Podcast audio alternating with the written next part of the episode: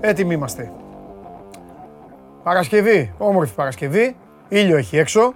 Εγώ δεν ξέρω αυτά. Εύα και τα υπόλοιπα. Αυτά θα τα βρείτε με τον κύριο Χωριανόπουλο όταν θα έρθει η ώρα του.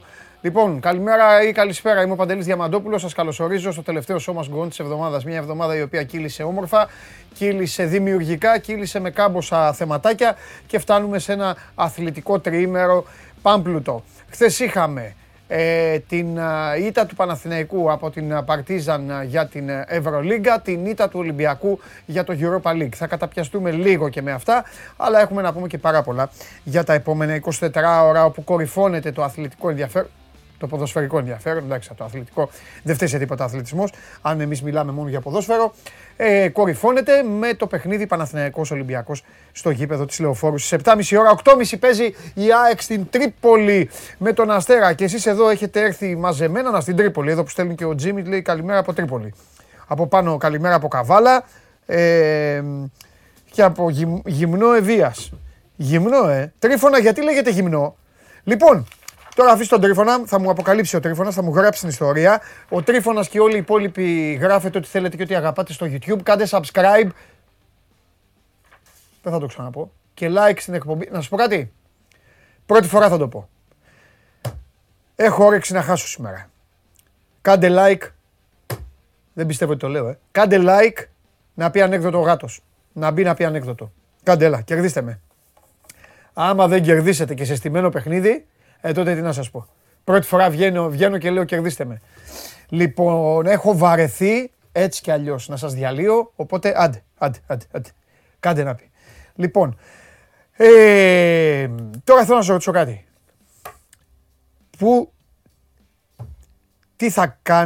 Τι θα κάνετε τη Δευτέρα στη 1 το μεσημέρι. Δεν συνεχίζεται η εκπομπή. Δεν συνεχίζεται η εκπομπή αν δεν μου απαντήσετε. Εγώ θα βλέπω εδώ τώρα. Ο άλλος λέει αν το ζητάς δεν έχει γούστο. Και που δεν το ζητάω αφού σας πηγαίνω τρένο ρε φίλε. Λοιπόν, τι θα γίνει, πάρτι λέει ο άλλος με Will. Αλλά 1 η ώρα τη Δευτέρα. 1 η ώρα τη Δευτέρα. Τι θα κάνετε. 1 η ώρα τη Δευτέρα. Πανεπιστήμιο λέει ο άλλος.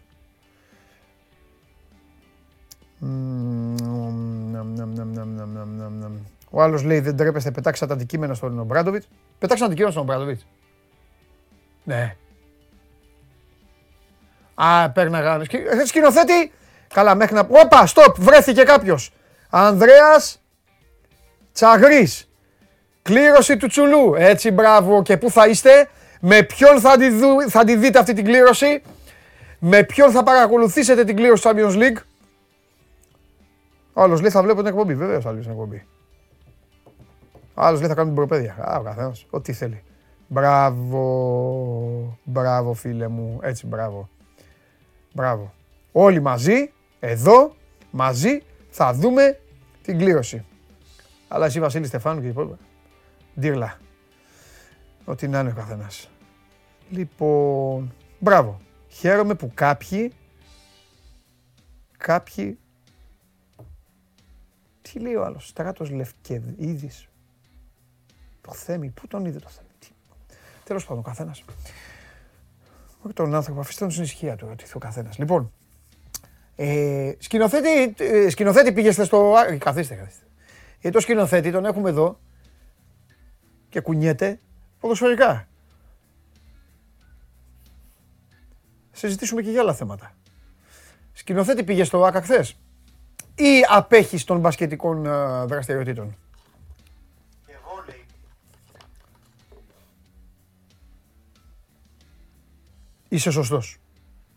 Είσαι σωστός. Σε αυτά τα τρία πας. Ποδόσφαιρο, μπασκετ, βολέι. Ναι. Ναι, πού. Εντάξει. Σωστό. Αλλού να πας δεν. Κουρατσάκια. Τίμιος σκηνοθέτης. Να σου πω. Και τώρα χθες τι έγινε με τον Ομπράντοβιτς, τι εκνευριστικές, τι έγινε. Πολύτως τίποτα. Μια κυρία παραπάτησε και πέσανε ένα δίσκο καφέδες, τα μάζεψαν και τελείωσε. Μπράβο. Μπράβο σκηνοθέτη μου. Σωστός. Λοιπόν, Τίμιος. Μπάγκερ Λίβερπουλ λέει ο άλλος. Να φας τη γλώσσα σου, να τη φας, να την καταπιείς. Βλέπετε ολοζώντανη την εκπομπή, την ακούτε μέσω της εφαρμογής TuneIn, ανεβαίνει on demand, ανεβαίνει και με τη μορφή podcast στο Spotify. Είναι η μοναδική καθημερινή αθλητική εκπομπή, είτε αρέσει είτε δεν αρέσει, η οποία λέει τα πράγματα όπως είναι. Έχουμε και λίγο χαλαρό ύφος, λίγο διάθεση για χιούμορ, μεσημέρι είναι. Πρώτα απ' όλα την έχετε αγκαλιάσει αυτή την εκπομπή. Σας δίνω θερμά συγχαρητήρια, δεν περίμενα κι εγώ τόσο κόσμο, τέτοια δύσκολη ώρα. Αν είχα νούμερα οι τηλεοράσεις, κανονικά νούμερα, οι τηλεοράσεις και τα συνδρομητικά και όλα αυτά, θα βλέπατε πόσο μάγκες είστε και τι σόβρακα θα έχετε μαζέψει με αυτήν την εκπομπή. Λοιπόν, τώρα τα ποσοστά και τα μηχανάκια είναι άλλα λόγια να αγαπιόμαστε. Anyway, προχωράμε. Σημασία έχει ότι εμείς κάνουμε καλή παρέα. Με στόχο να περνάει καλά ποιος?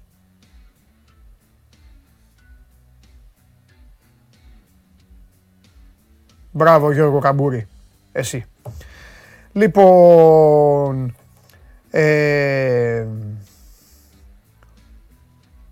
όχι, εγώ περνάω καλά γιατί είστε εσείς εδώ. Γιατί μου στέλνετε τώρα ωραία λόγια. Άμα δεν υπήρχατε εσείς, δεν υπήρχα εγώ. Γιατί είμαι εγώ, ο μάγκας γειτονιάς. Λοιπόν, παιδιά, ακούστε να δείτε. Ο Ολυμπιακός είχε μία από τις χειρότερες σεζόν στην ιστορία του στην Ευρώπη. Τα έκανε ρόιδο, για να μην πω τίποτα άλλο. Δεν κέρδισε ούτε ένα παιχνίδι από τις αρχές του Ιούλη. Δεν έβαλε γκολ στο Καραϊσκάκης στα παιχνίδια του ομίλου του Europa. Έβαλε μόνο 2 γκολ στους ομίλους του Europa.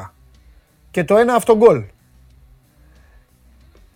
Ήταν ξεκάθαρα όλα αυτά τα οποία συνέβησαν και τα συζητούσαμε τους προηγούμενους μήνες. Σκεφτείτε δηλαδή ότι η περιπέτεια αυτή, χρονολογικά το λέω και για σας απ' έξω, ότι αυτή η περιπέτεια που τελείωσε χθες είχε ξεκινήσει από την εκπομπή της προηγούμενης σεζόν, από τον Ιούλιο. Πήγατε για μπάνια, πήγατε διακοπές, πήγαμε στο Ευρωμπάσκετ, τελείωσε το Ευρωμπάσκετ, το πήρε ο Ρούντι Φερνάντεθ, το πήρε η Ισπανία, γυρίσαμε. Τελειώνει ο πρώτος γύρος στο πρωτάθλημα, όλα αυτά. Και ο Ολυμπιακός στην Ευρώπη συνέχισε αυτή την ευθεία γραμμή. Αν θέλετε τη γνώμη μου γρήγορα για να τελειώσουμε και να προχωρήσουμε, γιατί σήμερα έχουμε θέματα να συζητήσουμε και λίγο διαφορετικά από τα συνηθισμένα, για να κορυφώσουμε την παρέα εδώ με το μεγάλο παιχνίδι. Αν θέλετε τη γνώμη μου, δεν του χαρίστηκε κάτι, δεν δικαιούτο και κάτι παραπάνω ο Ολυμπιακός. Χάρηκε κάτι προκρίσεις στα πέναλτι και από εκεί πέρα έπεσε θύμα όλων αυτών του άσχημου χτισήματος που είχε γίνει επί Μαρτίνς. Στη συνέχεια ο Κορμπεράν και ο Μίτσελ δεν μπορούσαν να αλλάξουν και πάρα πολλά πράγματα και κακά τα ψέματα. Πλέον είστε πάρα πολύ έμπειροι, είτε ξέρετε ποδόσφαιρο είτε δεν ξέρετε ποδόσφαιρο. Είδατε, παρακολουθούσατε έστω για παρέα, εδώ να μας κάνετε παρέα. Ακούγατε καθημερινά για μια ομάδα η οποία παίζει με διαφορετικές συνθέσεις. Άλλους βάζει στο ένα παιχνίδι, άλλους έβαζε μεσοβδόματα, άλλοι παίζανε. Και μόνο να σκεφτείτε ποιοι παίξανε χθες, θα καταλάβετε ότι όλους αυτούς ρωτάγατε τις προηγούμενες μέρες που βρίσκονται. Και που είναι αυτός και που είναι εξαφανισμένος. Και κάποιοι μπήκαν και έκαναν και λίγο θόρυβο. Όλα αυτά με τον Χριστοφιδέλη στη συνέχεια. Αυτό για το τέλος του Ολυμπιακού στην φετινή ευρωπαϊκή περιπέτεια. Ο Τσιτσιπάς κέρδισε το Μουτέ 2-0 και παίζει με τον Πολ, νούμερο 31 στον κόσμο, στο Paris Masters. Και η Σάκαρη στις 2 τη νύχτα. Ο Τσιτσιπάς είναι να παίξει 10 παρά 10 απόψε. Πιο αργά θα παίξει, αυτά καθυστερούν. Στις 2 τη νύχτα είναι να παίξει Σάκαρη με Τζαμπέρ στο Τέξας. Τα WTA Finals. Κανονικά αγωνιστικές ξεκινάνε για τα πρωταθλήματα και έχουμε Ευρωλίγκα 9 η ώρα, Ολυμπιακός Βαλένθια στο Ειρήνης και Φιλίας. Θα τα πούμε αυτά στη συνέχεια. Σας είπα για την ήττα του Παναθηναϊκού από την Παρτίζαν και τι άλλο να πούμε, Πολ, μπείτε και ψηφίστε, sport24.gr/vote. Τι θα γίνει στο ντέρμπι αιωνίων? 3-11-33, τι άλλο? Β, αίτητο ήταν και πάει. Ένας σβηστό Χ και έχει ο Θεός. Με δύο λόγια, Α κερδίζει ο Παναθηναϊκός, Β κερδίζει ο Ολυμπιακός, Γ ισοπαλία.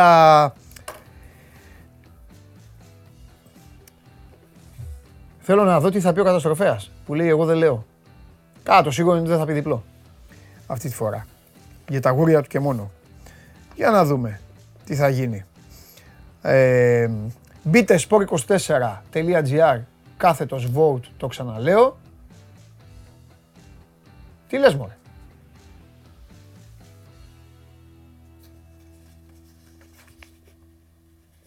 Τώρα εδώ που έπαιζες στο Παναθηναϊκό και αυτά. Από τι. Τέλος πάντων, όπως με ενημερώνει ο Γιώργος, έγινε γνωστό από την Πολωνία, έφυγε από τη ζωή ο Ίγκορ Σιπνιέφσκι. Ναι, στα 47 του. Το Σιπνιέφσκι τον... εντάξει. Οι περισσότεροι τον θυμάστε. Έτσι, το παιδί έπαιξε και με τον... έπαιξε τον Παναθηναϊκό. Μάλιστα, δεν το γνώριζα. Αν η είδηση δηλαδή είναι και λίγο πιο νωρίς. Αλλά δεν θα το είχα δει. Έκανε ένα σουλάτσο.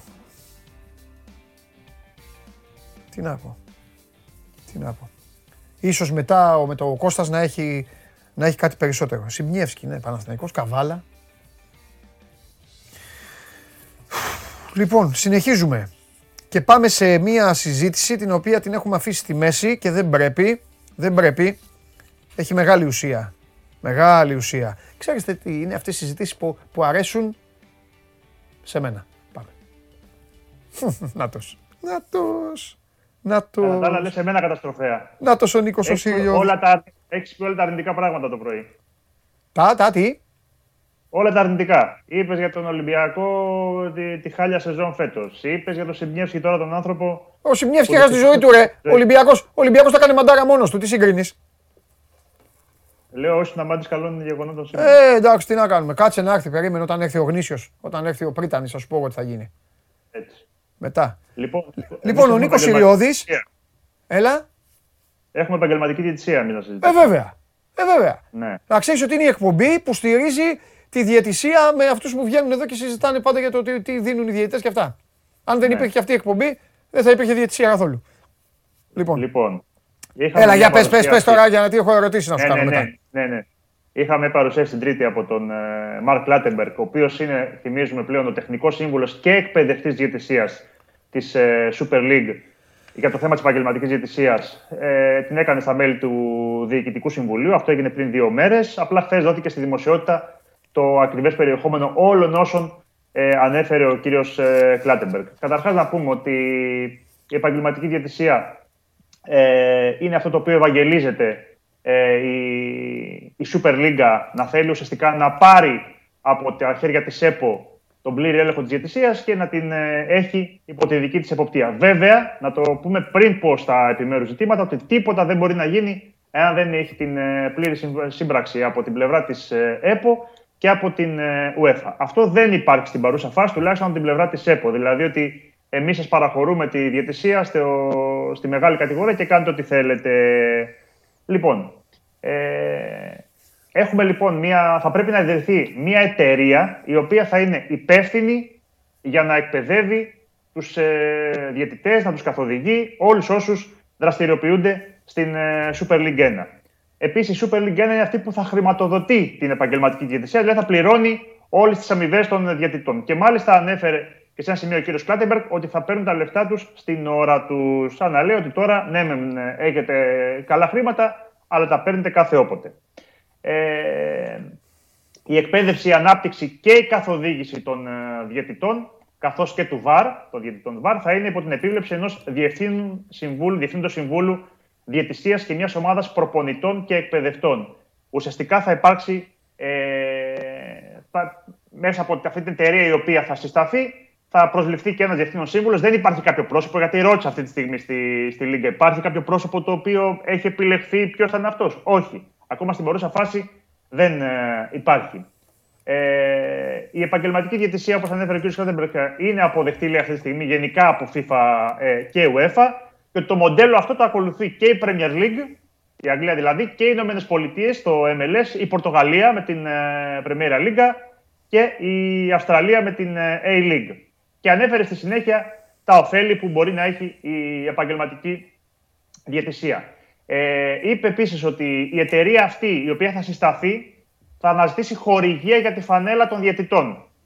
Να έχουν δηλαδή διαιτητές τη φανέλα τους πάνω, δικό τους χορηγό. Εδώ η Super League καλά-καλά δεν έχει χορηγό για το πρωτάθλημα, πάμε να ψάξουμε βέβαια για τους διαιτητές. Ένα επιμέρους. Βέβαια και γι' αυτό έχει πει ο κύριος Μαρινάκης ότι θα πάει καλά το θέμα και ότι θα έχουμε άμεσα επίλυση του ζητήματος του κεντρικού χορηγού του πρωταθλήματος και μάλιστα με καλύτερη οικονομική συμφωνία από προηγούμενες. Ναι. Το οποίο είναι να λυθεί το προσεχές διάστημα. Βέβαια... και περιμένουμε σε. Ναι. Βέβαια να πούμε και το άλλο. Εντάξει. Ναι. Έξυπνα το είπες, αλλά μπορεί να υπάρχουν και εταιρείες, ρε παιδί μου, που να έχουν χρήματα να δώσουν το ποσό που μπορεί να ζητάνε οι φανέλες των διαιτητών. Γιατί ένα πρωτάθλημα έχει άλλο ποσό. Προφανώς. Αυτό. Συν μπορεί να έχεις μια εταιρεία που να μπορεί να δώσεις. Δεν ξέρω, τώρα στην τύχη να σου πω. Να δώσεις 100.000 το χρόνο. Για να μπει ένας σιριώδης εδώ. Αλλά μπορεί να μην έχεις 8 εκατομμύρια, 5 εκατομμύρια ξέρω να δώσεις. Σωστό. Αυτό, τέλος πάντων. Θα υπάρχει χορηγία και στη φανέλα και στις πίνακες αλλαγών και στο VAR που θα υποστηρίζει την ανάπτυξη της διαιτησίας, το που λέμε το grassroots. Δηλαδή θα υπάρχει πολύπλευρη παρουσία αυτού του χορηγού στο κομμάτι της διαιτησίας. Μα άμα είναι έξυπνες οι εταιρείες, αυτό που τους προτείνω και θέλουν να διαφημιστούν, θα είναι να βάλουν διαφήμιση στο VAR. Δεν υπάρχει παιχνίδι που να μην δείχνει το VAR εκεί με τις οθόνες. Οπότε με μια έξυπνη ρεκλάμα, ένα ωραίο εκεί να αναβοσβήνει. Και τα μάτια πέφτουν πάνω εκείνη τη στιγμή. Εννοείται, δηλαδή είναι όλοι εξαίρεση. Εννοείται. Βέβαια. Επίσης, τόσο διευθύνων σύμβουλος διαιτησίας της εταιρείας που είναι προς σύσταση, γιατί έχουν ξεκινήσει ήδη οι διαδικασίες, θα μπορεί να προσλαμβάνει τους καλύτερους διαιτητές, όπως λέει, με βάση την ποιότητά τους. Αυτός δηλαδή θα τους περάσει δηλαδή, από μια συνέντευξη, θα δει τα νούμερά τους, θα δει τη φυσική τους κατάσταση και θα πάρει τους καλύτερους. Εδώ βέβαια έρχεται. Ο αστερίσκος. Εδώ έχουμε ερωτήσεις να κάνω, γιατί θέλω εγώ να πάω ο σύμβουλος διαιτησίας. Θα τους περάσω από κόσκινο. Να σε ρωτήσω κάτι. Και άντε λοιπόν, κοιμάται ο Θεός και λένε, ξεστραβώνονται και λένε στον Παντελή Διαμαντόπουλο, έλα αγόρι μου να μας σώσεις. Και πάει ο Παντελής Διαμαντόπουλος. Έχω όλη την γκάμα. Έχω όλους τους Έλληνες που κράζουν οι ελληνικές ομάδες και ξένους που παίρνει ο Μπένετ τώρα και αυτά. Τι γίνεται εδώ. Τι λέει το πλάνο. Σε αυτή την περίπτωση δεν μιλάμε για ξένους διαιτητές, μιλάμε για Έλληνες διαιτητές. Γιατί αν πούμε σε μια λογική να έχουμε και ξένους διαιτητές, θα συνεχίσουμε αυτό το μοντέλο που έχουμε. Οπότε άμα γίνει επαγγελματική διαιτησία και αυτά, σφυρίζουν ξανά Έλληνες μόνο. Μα αυτό είναι το θέμα, ναι, για Έλληνες διαιτητές. Πες το έτσι, πες το στον κόσμο. Το λέει μέσα ότι θα απασχολούνται μόνο με αυτό το πράγμα. Θα είναι η πλήρης ενασχόλησή τους. Δηλαδή αυτή θα είναι η δουλειά τους. Και σου λέει ότι με αυτόν τον τρόπο, είπε και ο Κλάτενμπεργκ στην παρουσίασή του, θα μπορούν να προετοιμάζονται και καλύτερα. Δεν θα έχουν. Άλλα πράγματα που να τους χαλάνε το μυαλό ή δουλειές οι οποίες θα μπορούν να κάνουν καλύτερη προετοιμασία, καλύτερο έλεγχο των αγώνων που θα έχουν να διευθετήσουν την Κυριακή, το Σάββατο. Αν ένας διαιτητής λοιπόν εργάζεται κάπου ιδιωτικός υπάλληλος, θα πρέπει να το παρατήσει. Γι' αυτό φαντάζομαι θα είναι καλά τα λεφτά. Έτσι. Ναι. Αν κάποιος έχει ψιλικατζίδικο, θα το μεταφέρει στη γυναίκα του. Πολύ πιθανό. Ναι. Δεν το κάνει παρατήσει. Το δώσει δίπλα. Ναι. Μάλιστα. Το θέμα όμως εδώ είναι ότι σου έχω πει ότι αυτή τη στιγμή δεν έχουμε. Το πράσινο φως από την πλευρά της ΕΠΟ για όλο αυτό. Πώς να αφού τσακώνονται κάθε μέρα. Ναι, για πες. Έχει νομοθετηθεί η επαγγελματική διαιτησία από τον Αβγενάκη, δηλαδή έχει περάσει από τη Βουλή. Το θυμίζουμε αυτό. Ναι. Άρα λοιπόν ουσιαστικά έχουμε τις ευλογίες του κράτους προς την πλευρά της Λίγκας, αλλά έχουμε μια ΕΠΟ που αυτή τη στιγμή σου λέει ότι εγώ δεν σου παραχωρώ το δυνατό μου χαρτί να το έχεις μόνο σου, μόνο σε περίπτωση που γίνει σύμπραξη. Ναι. Και φαντάζομαι ότι καμία UEFA ή καμία FIFA δεν θα μπορεί να πει ότι παραχωρώ ή παίρνω τη διαιτησία από την ομοσπονδία μου, την οποία την έχω υπό την επίβλεψή μου, για να τη δώσω στην επαγγελματική διαιτησία. Ναι, σε άλλες χώρες όμως έχει γίνει. Ναι, αν δεν υπάρχει σύμφωνη γνώμη. Έτσι. Ναι, με αυτό μιλάμε, να υπάρχει σύμφωνη γνώμη. Και σου λέω αυτή τη στιγμή τα πρωταθλήματα είναι η Αγγλία, είναι οι Ηνωμένες Πολιτείες, η Πορτογαλία και η Αυστραλία που έχουν αυτό το μοντέλο. Δεν είναι ότι το έχει όλος ο κόσμος. Πάντα οι ομοσπονδίες έχουν αυτή τη στιγμή μία σύμπραξη. Αυτή τη στιγμή στην Ελλάδα δεν υπάρχει. Στην παρούσα φάση. Ναι. Και το θέμα είναι πού θα βρει τους διαιτητές. Διότι για να βρει τους διαιτητές η Super League θα πρέπει να τους πάρει από τις ΕΠΣ. Από τις ενώσεις. Που είναι στις ενώσεις. Μπράβο. Που σημαίνει όμως ότι σε αυτήν την περίπτωση ότι αν οι ενώσεις δεν συμφωνήσουν και δεν υπάρξει αυτό που λέμε πλήρη συμφωνία για να συσταθεί. Να γίνει όλο αυτό, θα πρέπει να τους διαγράψει Θα πρέπει να διαγράψουν οι ενώσεις. Ό,τι είχε γίνει λοιπόν με τους διαιτητές της Ευρωλίγκας και της Ομοσπονδίας. Άμπραβο. Παλιά, για όσους δεν το γνωρίζουν. Ναι. Μάλιστα. Άρα λοιπόν στην παρούσα φάση. Εκτός αν η Super League ανοίξει σχολή διαιτησίας. Ναι, δεν ξέρω. Έτσι, ό,τι τώρα, το πότε θα ισχύσει. Το πλάνο φαντάζομαι είναι ότι εντάξει, την τρέχουσα χρονιά ναι. Δεν είναι πάρα πολύ εύκολο. Μου αφήσανε ένα παραθυράκι όμως, επειδή τρέχουν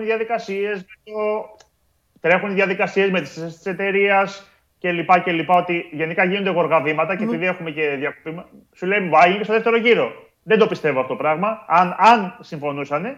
Οπότε φαντάζομαι ότι ό,τι να γίνει, θα γίνει από την επόμενη αγωνιστική περίοδο. Αλλά ναι, εγώ δεν πιστεύω.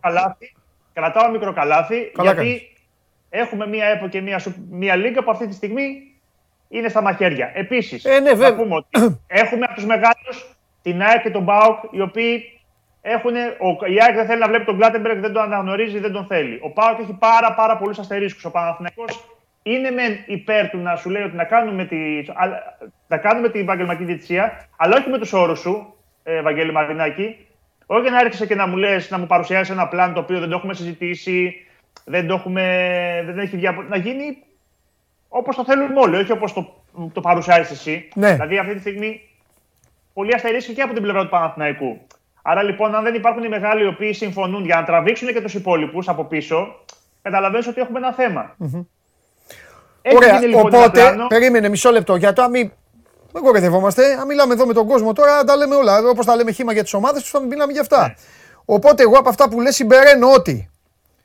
Όπου είμαι λάθος, με διορθώνεις. Yeah. Ότι εντάξει, δυστυχώς τους μικρομεσαίους τους αφήνουμε, αφού είπες ακολουθούν. Δίκιο έχεις. Yeah.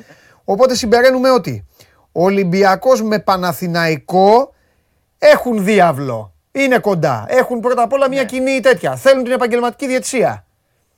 Ναι. Στη συνέχεια λοιπόν υπάρχει ο ΠΑΟΚ, ο οποίος δείχνει θετικός, απλά πρέπει ο Ολυμπιακός με τον Παναθηναϊκό να του βγάλουν τους αστερίσκους. Έχει, ναι, και ο Παναθηναϊκός είπαμε ότι έχει αστερίσκους. Ναι, ο Παναθηναϊκός έχει αυτό που είπες. Ωραία, κάθονται λοιπόν. Και λέει ο Μαρινέκης στον Αλαφούζο, εντάξει Γιάννη, εδώ μαζί θα το κάνουμε και αυτά, τελείωσε, προχωράνε. Πάνε στον Παναθηναϊκό λοιπόν, πάνε στον ΠΑΟΚ. Του λένε του ΠΑΟΚ, έλα εδώ πες με τους αστερίσκους. Συζητάνε και με τους αστερίσκους και μένει μόνη η ΑΕΚ. Η ΑΕΚ είναι. Θυμίζουμε ότι το έχει πει σε όλους τους τόνους. Ναι. Ότι μα φαντάζομαι. Και η ΑΕΚ θα σου πει: ξέρεις τι, okay, μπορεί να θέλω την επαγγελματική διαιτησία. Αυτό σου λέω. Αυτά, αν η ΑΕΚ. Άνθρωπο. Μπράβο. Αν λοιπόν μετά πάνε στην ΑΕΚ και της πούν: ωραία, δεν θα είναι ο Κλάτενμπεργκ. Θα είναι ο Συριώδης. Μπαίνει η ΑΕΚ. Αυτό θα τα συζητάμε, να καταλαβαίνει ο κόσμος, παιδί μου, να ξέρουμε. Ναι, να καταλαβαίνω κι εγώ. Έχει προσληφθεί όμως, έχει τρέξει όλη τη διαδικασία, έχει κάνει όλο το μοντέλο. Δηλαδή, πάμε τότε σε κάτι τελείως διαφορετικό. Αν δηλαδή δεν υπάρχει Κλάτενμπεργκ στο προσκήνιο, δεν υπάρχει όλο αυτό το οποίο αναφέραμε πριν διαφοροποιηθεί, τότε πάμε σε κάτι άλλο. Τα πραγματικά δεδομένα αυτή τη στιγμή είναι ότι έχουμε ένα πλάνο, έχουμε μια κυβέρνηση που έχει νομοθετήσει επί της επαγγελματικής διαιτησίας, έχουμε μια ΕΠΟ η οποία σου λέει ότι εγώ δεν στο παραχωρώ ελευκό και ότι αυτή τη στιγμή όμως εσύ δεν μπορείς να το τρέξεις μόνος σου, γιατί αυτή τη στιγμή αυτή η εταιρεία που συστήνεται θα πρέπει να έχει και τη σύμπραξη και τη στήριξη από την πλευρά της UEFA και της ΕΠΟ. Δεν μπορεί να λειτουργεί αυτόνομα. Άρα λοιπόν ας κρατήσουμε όπως λέμε μικρό καλάθι, διότι είπαμε 5 πράγματα για το πώς θα είναι αυτή η επαγγελματική διαιτησία, αλλά θα πρέπει η Ομοσπονδία που έχει αυτή τη στιγμή τη διαιτησία στα χέρια της και έχει και το όπλο της UEFA που σου λέει ότι εδώ αυτή τη στιγμή μου παρεμβαίνει το κράτος, μου παρεμβαίνουν οι παράγοντες κλπ. Άρα παρεμβαίνουν θεωρητικά στο αυτοδιοίκητό μου, τι κάνεις εσύ. Ναι. Γι' αυτό λοιπόν έχουμε αρκετά επεισόδια ακόμα. Αχ, ωραία είναι αυτά, αλλά από ένα σημείο και μετά με κουράζουν. Εντάξει, Νίκο μου. Δεν φταίς εσύ, μετά είναι ζαλάδα. Το καταλαβαίνω. Άντε, Νικόλα μου, θα ζητήσεις συγγνώμη εν ώψη μου διάλειμμα ή όχι. Όχι. Όχι. Η αναισθησία δηλαδή, σε όλο το μεγαλείο.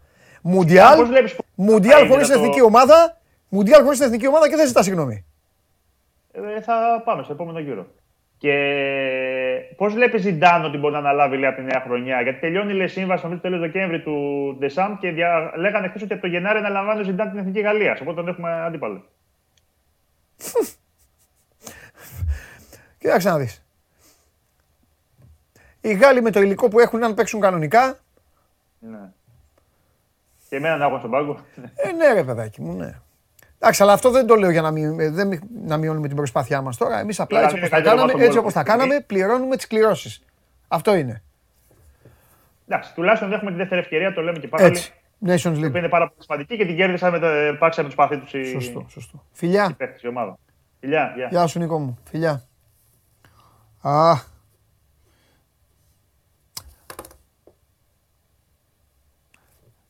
Δεν είναι κακό να ιντριγκάρουμε λίγο με τη διαιτησία, όπως το κάνουμε εδώ στην εκπομπή που περνάμε καλά λίγο και γελάμε και αυτά. Αλλά μόλις πάει να γίνει πιο σοβαρό και αυτά, είναι ανυπόφορο. Ζαλάδα είναι. Ξέρω όμως ποιος θα με ξεζαλίσει. Θα μιλήσουμε για τον ντέρμπι τώρα. Πάμε.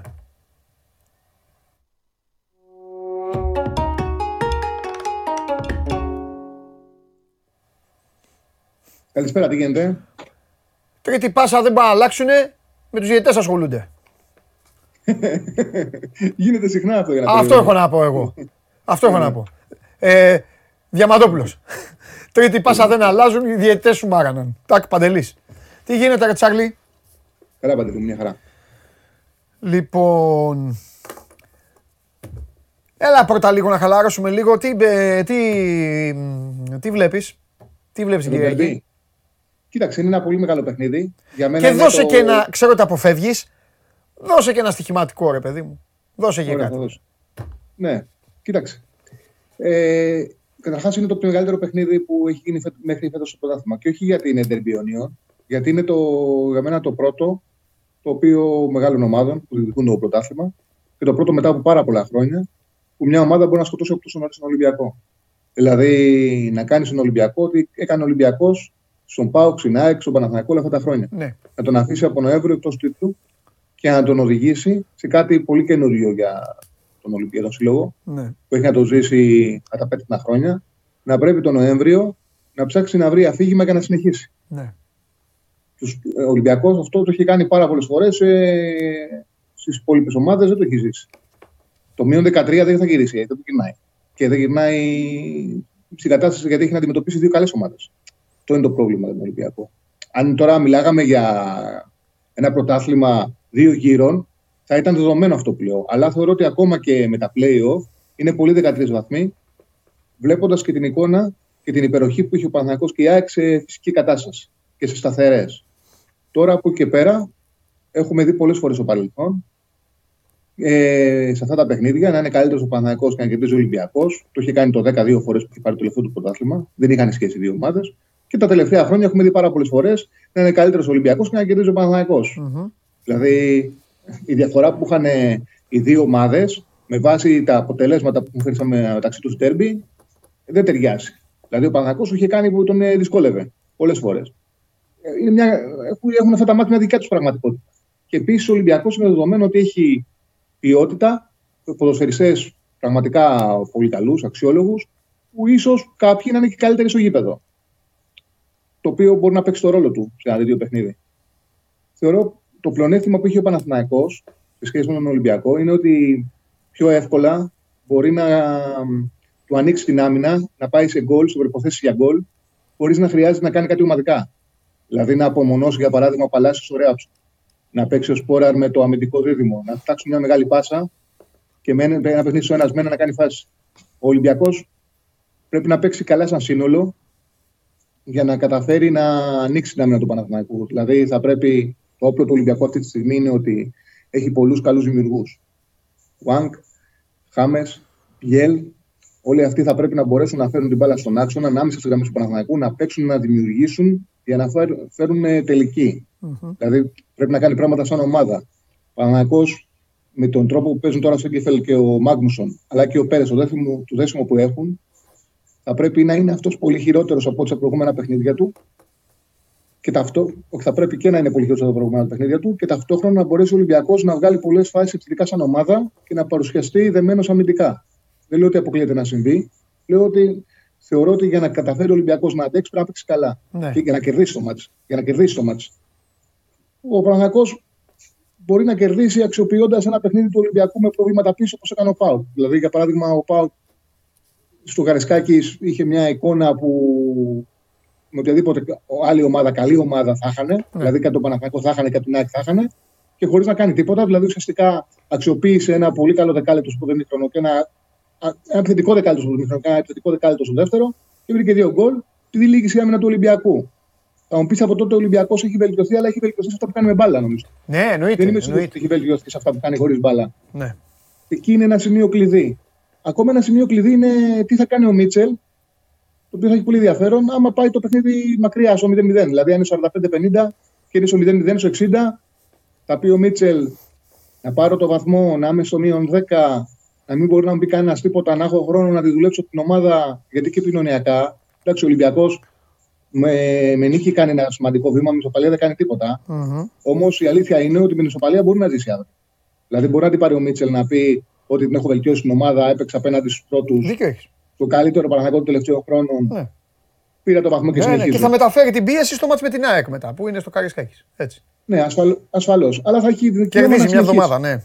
Κερδίζει μια εβδομάδα. Βεβαίως. Και θα πάει και στο γήπεδο του να παίξει το μάτς με την ΑΕΚ. Ναι. Και το θέτει σωστά, γιατί ο Ολυμπιακός, κόντρα στους παλαιότερους Ολυμπιακούς, μετά το 70 χάνει τεράστιο ποσοστό. Φυσικής κατάστασης, δυναμικής, τρεξιμάτων. Μα αυτό είναι πολύ σημαντικό. Δηλαδή, ξέρεις, είναι ρίσκο να πεις ότι χρειάζομαι την νίκη πάνω από την νίκη απέναντι σε έναν αντίπαλο που είναι και πιο δεμένος αμυντικά και πιο γυμνασμένος. Ναι. Δηλαδή, το πλεονέκτημα του Παναθηναϊκού δεν είναι ότι έχει πιο καλούς παίκτες στο γήπεδο, ναι. Είναι ότι είναι πιο δεμένος αμυντικά και έχει καλύτερη φυσική κατάσταση και τρεξίματα. Οπότε, όταν έχεις να παίξεις έναν τέτοιο αντίπαλο που είναι πιο γυμνασμένος από σένα και έχει καλύτερη βάση μεσοαμυντική, αν πας να ρισκάρεις, ειδικά στο δεύτερο ημίχρονο, πιο πιθανό να το πληρώσεις παρά να του κάνεις ζημιά. Ναι. Γι' αυτό το λόγο λέω ότι. Εξαρτάται και τι παιχνίδι θα δούμε. Θα είναι άλλο μάτς αν προηγηθεί ο Ολυμπιακός, θα είναι άλλο μάτς αν προηγηθεί ο Παναθηναϊκός. Αλλά σε ένα πολύ πιθανό ενδεχόμενο που θα είναι το μάτς ισόπαλο, ο Μίτσελ εκεί τι θα κάνει. Θα δει τη βαθμολογία και θα πει: Πάμε για την νίκη. Ναι. Πώς είχε κάνει και το πλήρωσε με την Καραμπάχ μέσα. Δεν την ήξερα ακόμα την ομάδα, να είμαστε ειλικρινείς, δεν το χρεωνώ, δεν την ήξερα ακόμα την ομάδα, αλλά συνέβη και το πλήρωσε. Ναι, ναι. Τι θα πει, ας κρατήσω το μείον 10, πάρω το βαθμό. Όπως έλεγε ο Αλέφαντος, να κρατήσω και τις εντυπώσεις, να μην χάσουμε τις εντυπώσεις και να συνεχίσουμε. Ναι. Είναι ερωτηματικά. Σωστό. Σωστό. Τι θα πρότεινες? Κοίταξε, εγώ πάνω στον τρόπο. Κοίταξε, εγώ σχηματικά πάντα την πηγαίνω με το σερί. Δηλαδή δεν το κοντράρω τώρα. Το σερί το ακολουθώ. Κάποια στιγμή σταματάει. Δηλαδή το σερί πρέπει να σε πληρώσω. Οπότε έχω ακολουθήσει και την ΑΕΚ αυτό το σερί της και το Παναθηναϊκός σε αυτά τα 10 παιχνίδια. Είναι καλές ομάδες, είναι σε καλύτερη κατάσταση. Εγώ πιστεύω ότι και η ΑΕΚ αξίζει ότι θα περάσει από τον Αστέρα. Την είδα και με τον Πας Γιάννενα. Είδα τον Αστέρα, τον Πας Γιάννενα πολύ κακό στον ημίχρονο και εκεί έχει προβληματική κατάσταση η ομάδα. Δεν σε προβληματίζουν. Δεν σε προβληματίζει ότι. Απουσίες. Είναι πιθανό να εμφανιστεί. Έλεγε χθες ο Βαγγέλης, γιατί τώρα ο Βαγγέλης είναι στην ΟΠΑΠ Αρένα και γι' αυτό δεν τον έχουμε, ξέχασα να σου το πω κιόλας. Είναι στην ΟΠΑΠ Αρένα, θα τα δείτε. Το γιατί θα το μάθετε. Είναι πιθανό να εμφανίσει το περσινό του έτο πίσω. Δεν λέω κάτι για τα παιδιά, αλλά εντάξει. Ναι. Απλά νομίζω ότι έχει κάνει συνολικά καλή δουλειά ο Αλμέιδα. Ναι. Και δεν θα ασχολούμουν. Είδα τον Ασέρα με τον Πας. Είχε μια απόδοση στο διπλό, στο 3-20-3-30 το είχα βάλει. Και μέχρι το 60-65 έλεγα τι δώρο έκαναν οι εταιρείε. Ναι. Έσκασαν. Παντελή, δεν έχω ξανά τέτοιο πράγμα. Ναι. Ήτανε μετά το 60, σκάσανε. Ναι. Έχουν μεγάλο θέμα αυτή τη κατάστασης. Δηλαδή. Όχι γύρισε το μάτς εύκολα. Μετά δεν μπορούσαν να περάσουν τη σέντρα. Έχει τεράστιο πρόβλημα. Μου έκανε μεγάλη εντύπωση το πρόβλημα της κατάστασης του Αστέρα. Και γι' αυτό το λόγο πιστεύω ότι η ΑΕΚ την ομάδα της και ενέργεια θα περάσει. Ναι. Και το ίδιο γιατί για τον ντέρμπι με ρώτησες. Νομίζω ότι πλεονέκτημα έχει ο Παναθηναϊκός στοιχηματικά. Χωρίς να σημαίνει αυτό ότι δεν μπορεί να πούμε κάτι άλλο. Έτσι. Mm-hmm. Και διπλό μπορεί να έρθει. Είναι ένα παιχνίδι με ιδιαιτερότητες. Oh. Και μεγάλους παίκτες. Τα πάντα μπορεί να έρθουν. Αλλά αν στοιχηματικά πας με το σερί, πας με την καλύτερη ομάδα. Δηλαδή. Για να παίξει Ολυμπιακό, πρέπει ή να είσαι Ολυμπιακός και να το θέλεις, οπότε να το ποντάρεις ή να φανταστείς κάτι ότι θα γίνει. Δηλαδή να φανταστείς ότι κάτι θα γίνει. Δηλαδή ότι ο Ολυμπιακός θα παρουσιαστεί με καλή άμυνα που δεν το έχει κάνει μέχρι τώρα. Ότι ο Ολυμπιακός θα αντέξει στα τρεξίματα στο δεύτερο ημίχρονο. Ότι η ποιότητα που έχουν οι μεσοεπιθετικοί θα φτάσει στο να ανοίξουν άμυνα του Παναθηναϊκού. Ναι. Με βάση αυτά που έχουν γίνει όμως, ο Παναθηναϊκός έχει προβάδισμα. Αυτή είναι η αλήθεια. Ναι. Κοίταξε να δεις, συμφωνώ εγώ μαζί σου. Και αν κάποιος θέλει να παίξει και πιο safe, επειδή δεν το έχω για σούπα το παιχνίδι. Mm-hmm. Και δεν το έχω για σούπα γιατί θα πρέπει να προσπαθήσουν πολύ και οι δύο να γίνει σούπα και δεν μπορούν. Ο Παναθηναϊκός έχει τρομερό momentum και μέσα στο γήπεδό του είναι απίθανο να προσφέρει σούπα. Ο Ολυμπιακός έχει δύο διαφορετικούς κόσμους. Μια ομάδα η οποία με τους κανονικούς του παίκτες, εφόσον μπορούν να παίξουν όλοι, από τη μέση και μπροστά ξεχυλίζει ποιότητα. Την ίδια ώρα από τη μέση και πίσω πολλές φορές είναι βοήθεια Παναγιά μου, ανάψτε και καμιά λαμπάδα. Οπότε σου παρέχει το δικαίωμα να λες «Α, αυτοί μπορούν να βάλουν γκολ και αυτοί μπορούν να φάνε γκολ». Οπότε θεωρώ, λέω πάντα για μια πιο safe επιλογή, έτσι, θεωρώ ότι και το over 1,5 σκέτο στο 1,45, αν θέλει κάποιος να το κολλήσει κάπου, ρε παιδί μου, να το παίξεις σκέτο, να το κολλήσει κάπου, είναι καλό. Και νομίζω ότι και το άντε. Και επειδή μπάλα είναι, μάλλον επειδή αυτές οι φανέλες ποτέ δεν ξέρεις σου ξημερώνει, και το ασοχή over 1,5 ή άντε για να μην μείνουν παραπονεμένοι και οι Ολυμπιακοί, ή το άσο 2 over 1,5 είναι πολύ ψηλά. Είναι στο 1,90 αυτά, Τσάρλι, και στο 1,95. Κάπου εκεί. Mm-hmm. Είναι ψηλά αυτά. Mm-hmm. Το λέω αν κάποιος δεν θέλει, ρε παιδί μου, να πάει ντουγρού. Ναι. Άσο ή διπλό και αυτά. Κάπως έτσι το βλέπω εγώ. Και υπάρχουν μάχες με ενδιαφέρον και στα άκρα. Δηλαδή, επειδή ο Παναθηναϊκός ψάχνει την απομόνωση, είναι πολύ σημαντικό το ότι θα γίνει στο ζευγάρι Παλάσιος με Ρεάτσου. Ναι. Δηλαδή, θα τα καταφέρει ο Ρεάτσου, για παράδειγμα, συνήθεια που είχε κάνει ο Ολυμπιακός ο Βικελίδης, είχε περάσει έτσι. Ναι. Και το ξαναλέω γιατί ο Παναθηναϊκός προσπαθεί τώρα τον Αϊτόρ και τον Παλάσιος, αλλά δεν έχει τον Αϊτόρ. Ναι. Το Παλάσιος να το παίξει ένας με έναν. Παλάσιος έβαλε 2 γκολ στο Βόλο, είχε προβλήματα τραυματισμού, δεν τα έχει ξεπεράσει, αλλά έδειξε ότι είναι καλά. Και αυτό το ένας με έναν. Άμα θα καταφέρει να τον αντιμετωπίσει ο Ολυμπιακός, θα είναι θέμα για τον Παναθηναϊκό. Ναι. Αν δεν το αντιμετωπίσει και ο Παλάσιος δημιουργήσει προβλήματα, μπορεί να κρίνει και το παιχνίδι. Mm-hmm. Ωραία. Δηλαδή και για τον Παλάσιο, ας κοιτάξουν για γκολ. Ναι. Επειδή ο Παναθηναϊκός κόλλασε και σχηματικά τα σερί, ο Αϊτόρ έβαλε πολλά γκολ και τον κράτησε τον Παναθηναϊκό. Τώρα πήρε μπροστά ο Παλάσιος, δεν αποκλείεται, ξέρεις τη ρέντα του, ναι, να πάρει και από τον Παλάσιο τώρα σερί. Ναι. Ναι. Τι ήθελα να πω, εντάξει, είναι και μάτς που θα έχεις δίκιο, πρέπει να δούμε, είναι και, αυτά τα παιχνίδια είναι και παιχνίδια προσωπικότητων και χιλιάδες. Για πες τίποτα. Για στοίχημα. Ναι. Ωραία. Λοιπόν, πάμε στα σημερινά. Έχει το βράδυ Ουντινέζε Λέτσε. Η Ουντινέζε είχε κάνει ένα εκπληκτικό ξεκίνημα στη σεζόν. Είχε από τα τέλη Αυγούστου μέχρι τις 3 Οκτωβρίου 6 συνεχόμενες νίκες. Έχει κερδίσει στο διάστημα τη Ρώμα, βάλει 4 και σε 50. Προέρχεται από 3 μάτς που δεν τα έχει πάρει. Έχει 2 ισοπαλίες και μια ήττα με καλές εμφανίσεις. Δηλαδή και με την Λάτσιο στο Ολύμπικο στην ισοπαλία είχε το 2 δοκάρια, ήταν καλύτερη. Και με την Αταλάντα είχαν 2-2, το φέρε 2-2. Νομίζω ότι θα επιστρέψει στις νίκες. Υποδέχεται τη Λέτσε. Ο άσος είναι στο 1,60. Παθητική ομάδα η Λέτσε. Χειρών Μπιλμπάο στις 10. Η Χειρών έχει ένα σερί με 9 συνεχόμενα γκολ. Είδαμε πήρε στο Μπερναμπέου την ισοπαλία με 1-1. Να συνεχιστεί το σερί της Χειρών, είναι στο 1,80. Η διάδα για σήμερα είναι Ουντινέζε Λέτσε άσος 1,60. Χειρόνα Μπιλμπάο, γκολ στο 1,80. Τα λέω γρήγορα για να μην τα στρώνω το χρόνο. Ναι, μην έχεις. Okay. Λοιπόν, πάμε στο Σάββατο. Για την Πρέμιερ έχω ξεχωρίσει τον άσο της Λίτζ με την Bournemouth. Η Bournemouth είναι η χειρότερη ομάδα της Πρέμιερ και με βάση τα 6 γκολ τη διαφορά, με διαφορά η χειρότερη ομάδα. Από την 11η θέση που είχε βρεθεί, έχει πέσει 14η και έχει να πάει ακόμα παρακάτω. Η Λίτζ έκανε ένα πολύ μεγάλο διπλό στο Άνφιλντ ψυχολογίας. Έχει να κάνει νίκη εντός έδρας από τα τέλη Αυγούστου, έχει κερδίσει την Τσέλσι. Ιδανικότερο αντίπαλο για να κάνει 2 τις συνεχόμενες νίκες της. Πρώτη φορά για φέτος, ότι δεν μπορεί να βρει. Την κερδίζει και τη βάζει από κάτω. Στο 1,75 είναι ο άσος. Στην Ισπανία, ο άσος Χετάφε με την Κάδηθ είναι στο 2,20. Δεύτερο συνεχόμενο εξάποδο παραμονής για τη Χετάφε. Τη Δευτέρα έπαιξε στο Έλτσε, κέρδισε 0-1. Χετάφε είναι για τις μεσαίες θέσεις. Δεν είναι για να βρίσκεται τους χαμηλά. Η Κάδηθ μαζί με την Έλτσε είναι οι δύο χειρότερες ομάδες. Είναι τυχερή Χετάφε που τους βρίσκει τις 2 κολλητά. Μετά το διπλό στην Έλτσε μπορεί να κερδίσει και την Κάδηθ. Είναι καλά πληρωμένος ο άσος στο 2,20. Εγώ τον αξιολογώ για το 1,90. Ναι.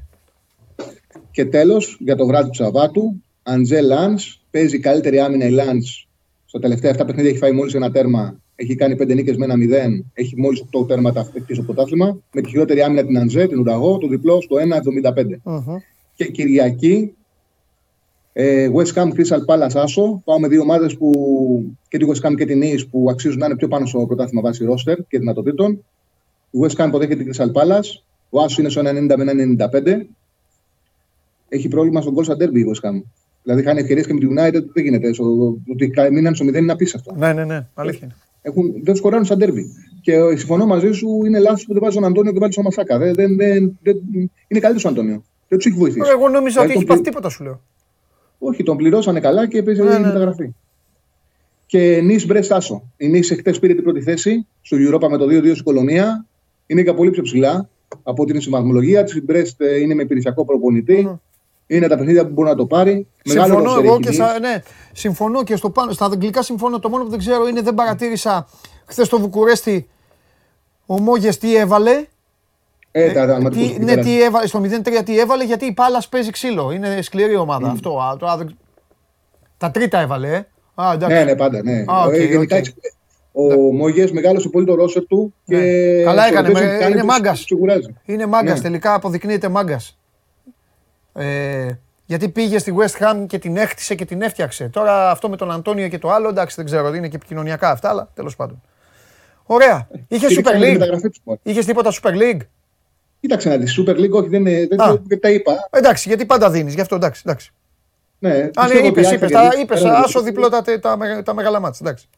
Ναι, να μπουν και στη σύλλη μου να τα διαβάσουν. Τα λοιπά, θα ανεβαίνεις σε λίγο. Έγινε, σωστό. Φιλιά, λοιπόν. Πάμε, αυτά με τον Τσάρλι και τώρα πάμε να σας δείξω ξανά λίγο τις κάρτες. Παρασκευή λοιπόν, Ουντινέζε Λέτσε, Άσο, Χειρόνα Μπιλμπάο, γκολ, απόψε αυτά. Αύριο, Χετάφε Κάδηθ, Άσο, Λίτζ, Bournemouth, το ίδιο, Αντζέ Λάνς, διπλό. Και Κυριακή, τα σφυριά, η West Ham, Bubbles in the Air, Άσο με την Crystal Palace και Άσο η Nice με την Brest. Αυτά. Και μετά από αυτούς τους άσους να συζητήσουμε με έναν κύριο για ένα διπλό που έγινε χθες και για ένα άλλο διπλό που θα... εδώ είναι. Έλα μέσα. Περίμενα να σε δω εκεί. Θες να κάτσε από εδώ. Καλό. Περίμενα. Σε αριθμούς ντέρμπι με πράσινο πουκάμισο. Παρακαλώ. Λοιπόν, θα το πω όμως εγώ. Για ένα διπλό που έγινε χθες θα συζητήσουμε και για ένα διπλό που έρχεται. Πότε έρχεται? Την Κυριακή στις 3 το μεσημέρι. Όντως θα γίνει? Θα γίνει το μάτς? Κανονικά. Αν η ομάδα φύγει με διπλό από την Ηλιούπολη, είναι εντυπωσιακό ξεκίνημα. Θα είναι καλό ξεκίνημα, εντάξει. Κρατάμε χαμηλά την μπάλα. Ναι. Έχουμε σιγουριά για τη δουλειά που γίνεται και τη λειτουργία της ομάδας γενικότερα. Μάλιστα. Αυτοπεποίθηση. Ναι. Αλλά προφανώς δεν υπάρχει ούτε μία αίσθηση έπαρση. Στηρίζουμε τον προπονητή. Φυσικά. Ωραία, μισό λεπτό. Τρίγκας. 4 Νοέμβρη, 1 παρά 12. Στηρίζουμε τον προπονητή. Πάντα. Ξέρεις ότι εγώ με τους προπονητές έχω ιδιαίτερη σχέση. Το ξέρω, αλλά εγώ το κρατάω αυτό. Όταν τον άνθρωπο. Ο Πετράκης δεν είναι. Μπράβο, καλά να είναι το παιδί. Όταν γίνει τίποτα, θα το πω. Δεν θα γίνει. Μπράβο. Μακάρι να μην γίνει. Λοιπόν. Χθες τι έγινε, μας πεις? Χθες ο Παναθηναϊκός ήταν πολύ μακριά από αυτό που έπρεπε να είναι. Ναι. Δηλαδή, πιο πολύ στο κομμάτι της εκκίνησης του αγώνα. Το να μπαίνει σε ένα μάτς που καίγεται για την νίκη, όχι για βαθμολογικούς λόγους. Είμαστε πολύ νωρίς ακόμα στη διαδικασία της βαθμολογίας, αλλά ψυχολογικά να δείξει πράγματα, να δείξει τον κόσμο. Καλά, νωρίς είναι, αλλά αυτές τις ομάδες πρέπει να τις κερδίζεις. Ναι. Και στην έδρα σου, αυτό σου λέω. Απλά λέω ότι δεν είναι. Δεν ξαναπέξει τώρα, πέρασε αυτό το μάτι. Ο στόχος δεν είναι η οκτάδα για να καίγεσαι. Εντάξει. Να μπεις στην οκτάδα και να λες ότι μένω πίσω. Ο στόχος είναι το καλύτερο από πέρυσι. Μπράβο. Το καλύτερο όμως όχι στον πίνακα μόνο. Το καλύτερο και στον πίνακα και στο γήπεδο. Μπράβο. Ναι. Αλλά αυτό δεν το έχει πετύχει σε κανένα σημείο. Δηλαδή φέτος, με εξαίρεση το μάτς με τη Ρεάλ, που ήταν πραγματικά καλό, συμπαγής. Ήταν ομάδα με βάση το πλαίσιο το οποίο ήθελε να παρουσιάσονται για Ράντονιτς. Σκληρός, χαμηλός ρυθμός, λίγες κατοχές. Πήγε το μάτς με τη Ρεάλ στο τέλος. Στα υπόλοιπα παιχνίδια δεν έχει καταφέρει να παρουσιάσει την εικόνα που θέλει ο προπονητής και ειδικά εχθές ήταν πάρα πολύ μακριά από αυτό το οποίο ενστερνίζεται και εκπροσωπεί και αντιπροσωπεύει ο Ντέιαν Ράντονιτς.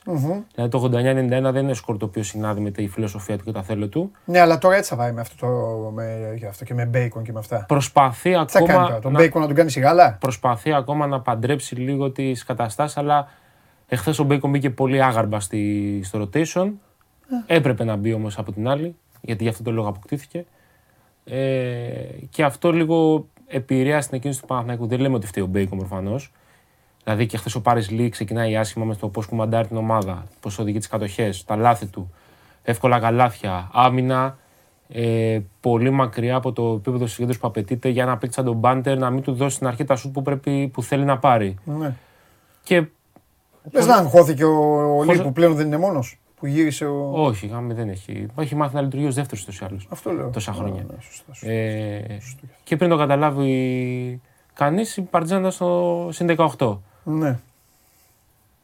Και άντε μετά να το μαζέψεις. Ο Παναθηναϊκός το μάζεψε γρήγορα γιατί βάλε. Το μάζεψε, ναι. Κάποια σουτ εκτός λογικής και με αρκετή δόση τύχης. Δηλαδή τρίποντο Καλαϊτζάκη τέλος της πρώτης περίοδου. Ναι. Τρίποντο στο σπίτι του. Ναι.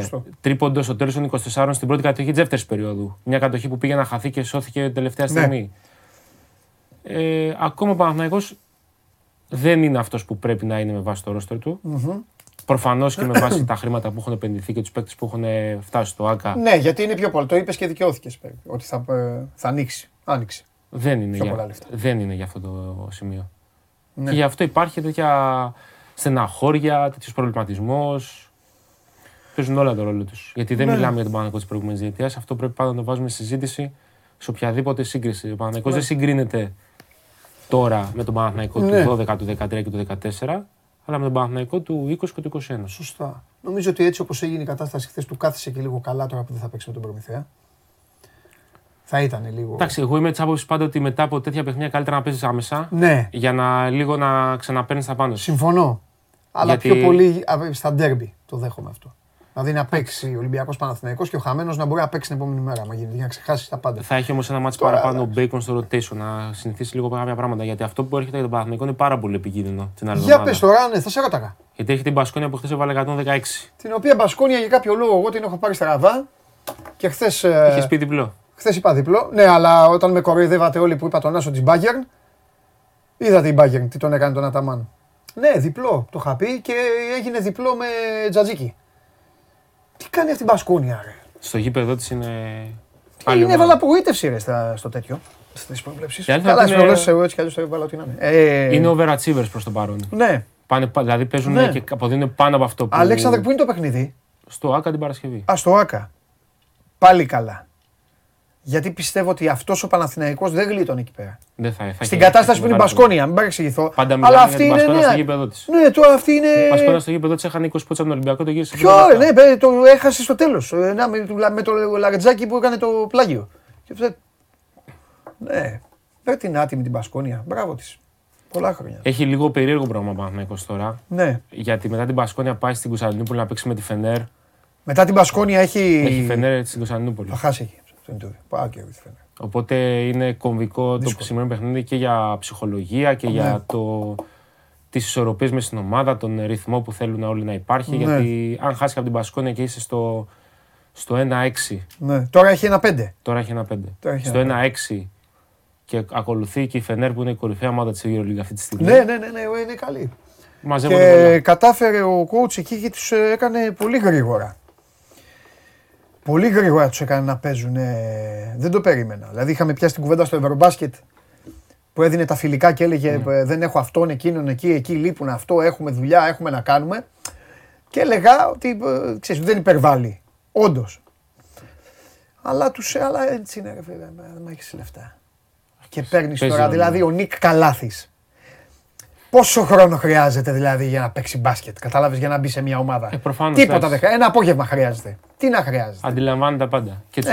Και βάλτε όποιον άλλον ξέρω. Τους λείπει και ο Νεμάνια Μπιέλιτσα, δεν έχει πέσει καθόλου φέτος. Το βασικό του τεσσάρι, δηλαδή στο rotation. Και τώρα θα το κάνουμε εκπομπή της Φενέρμπαχτσε, αλλά τέλος πάντων. Αλλά καλό είναι να μιλάμε για κάποιες άλλες ομάδες ορισμένες φορές. Και να σου πω και κάτι. Απελευθερώνεσαι, δεν είναι κακό να απελευθερώνεσαι και από κάποια πράγματα. Έφυγε ο Βέσελ. Άλλαξε εντελώς.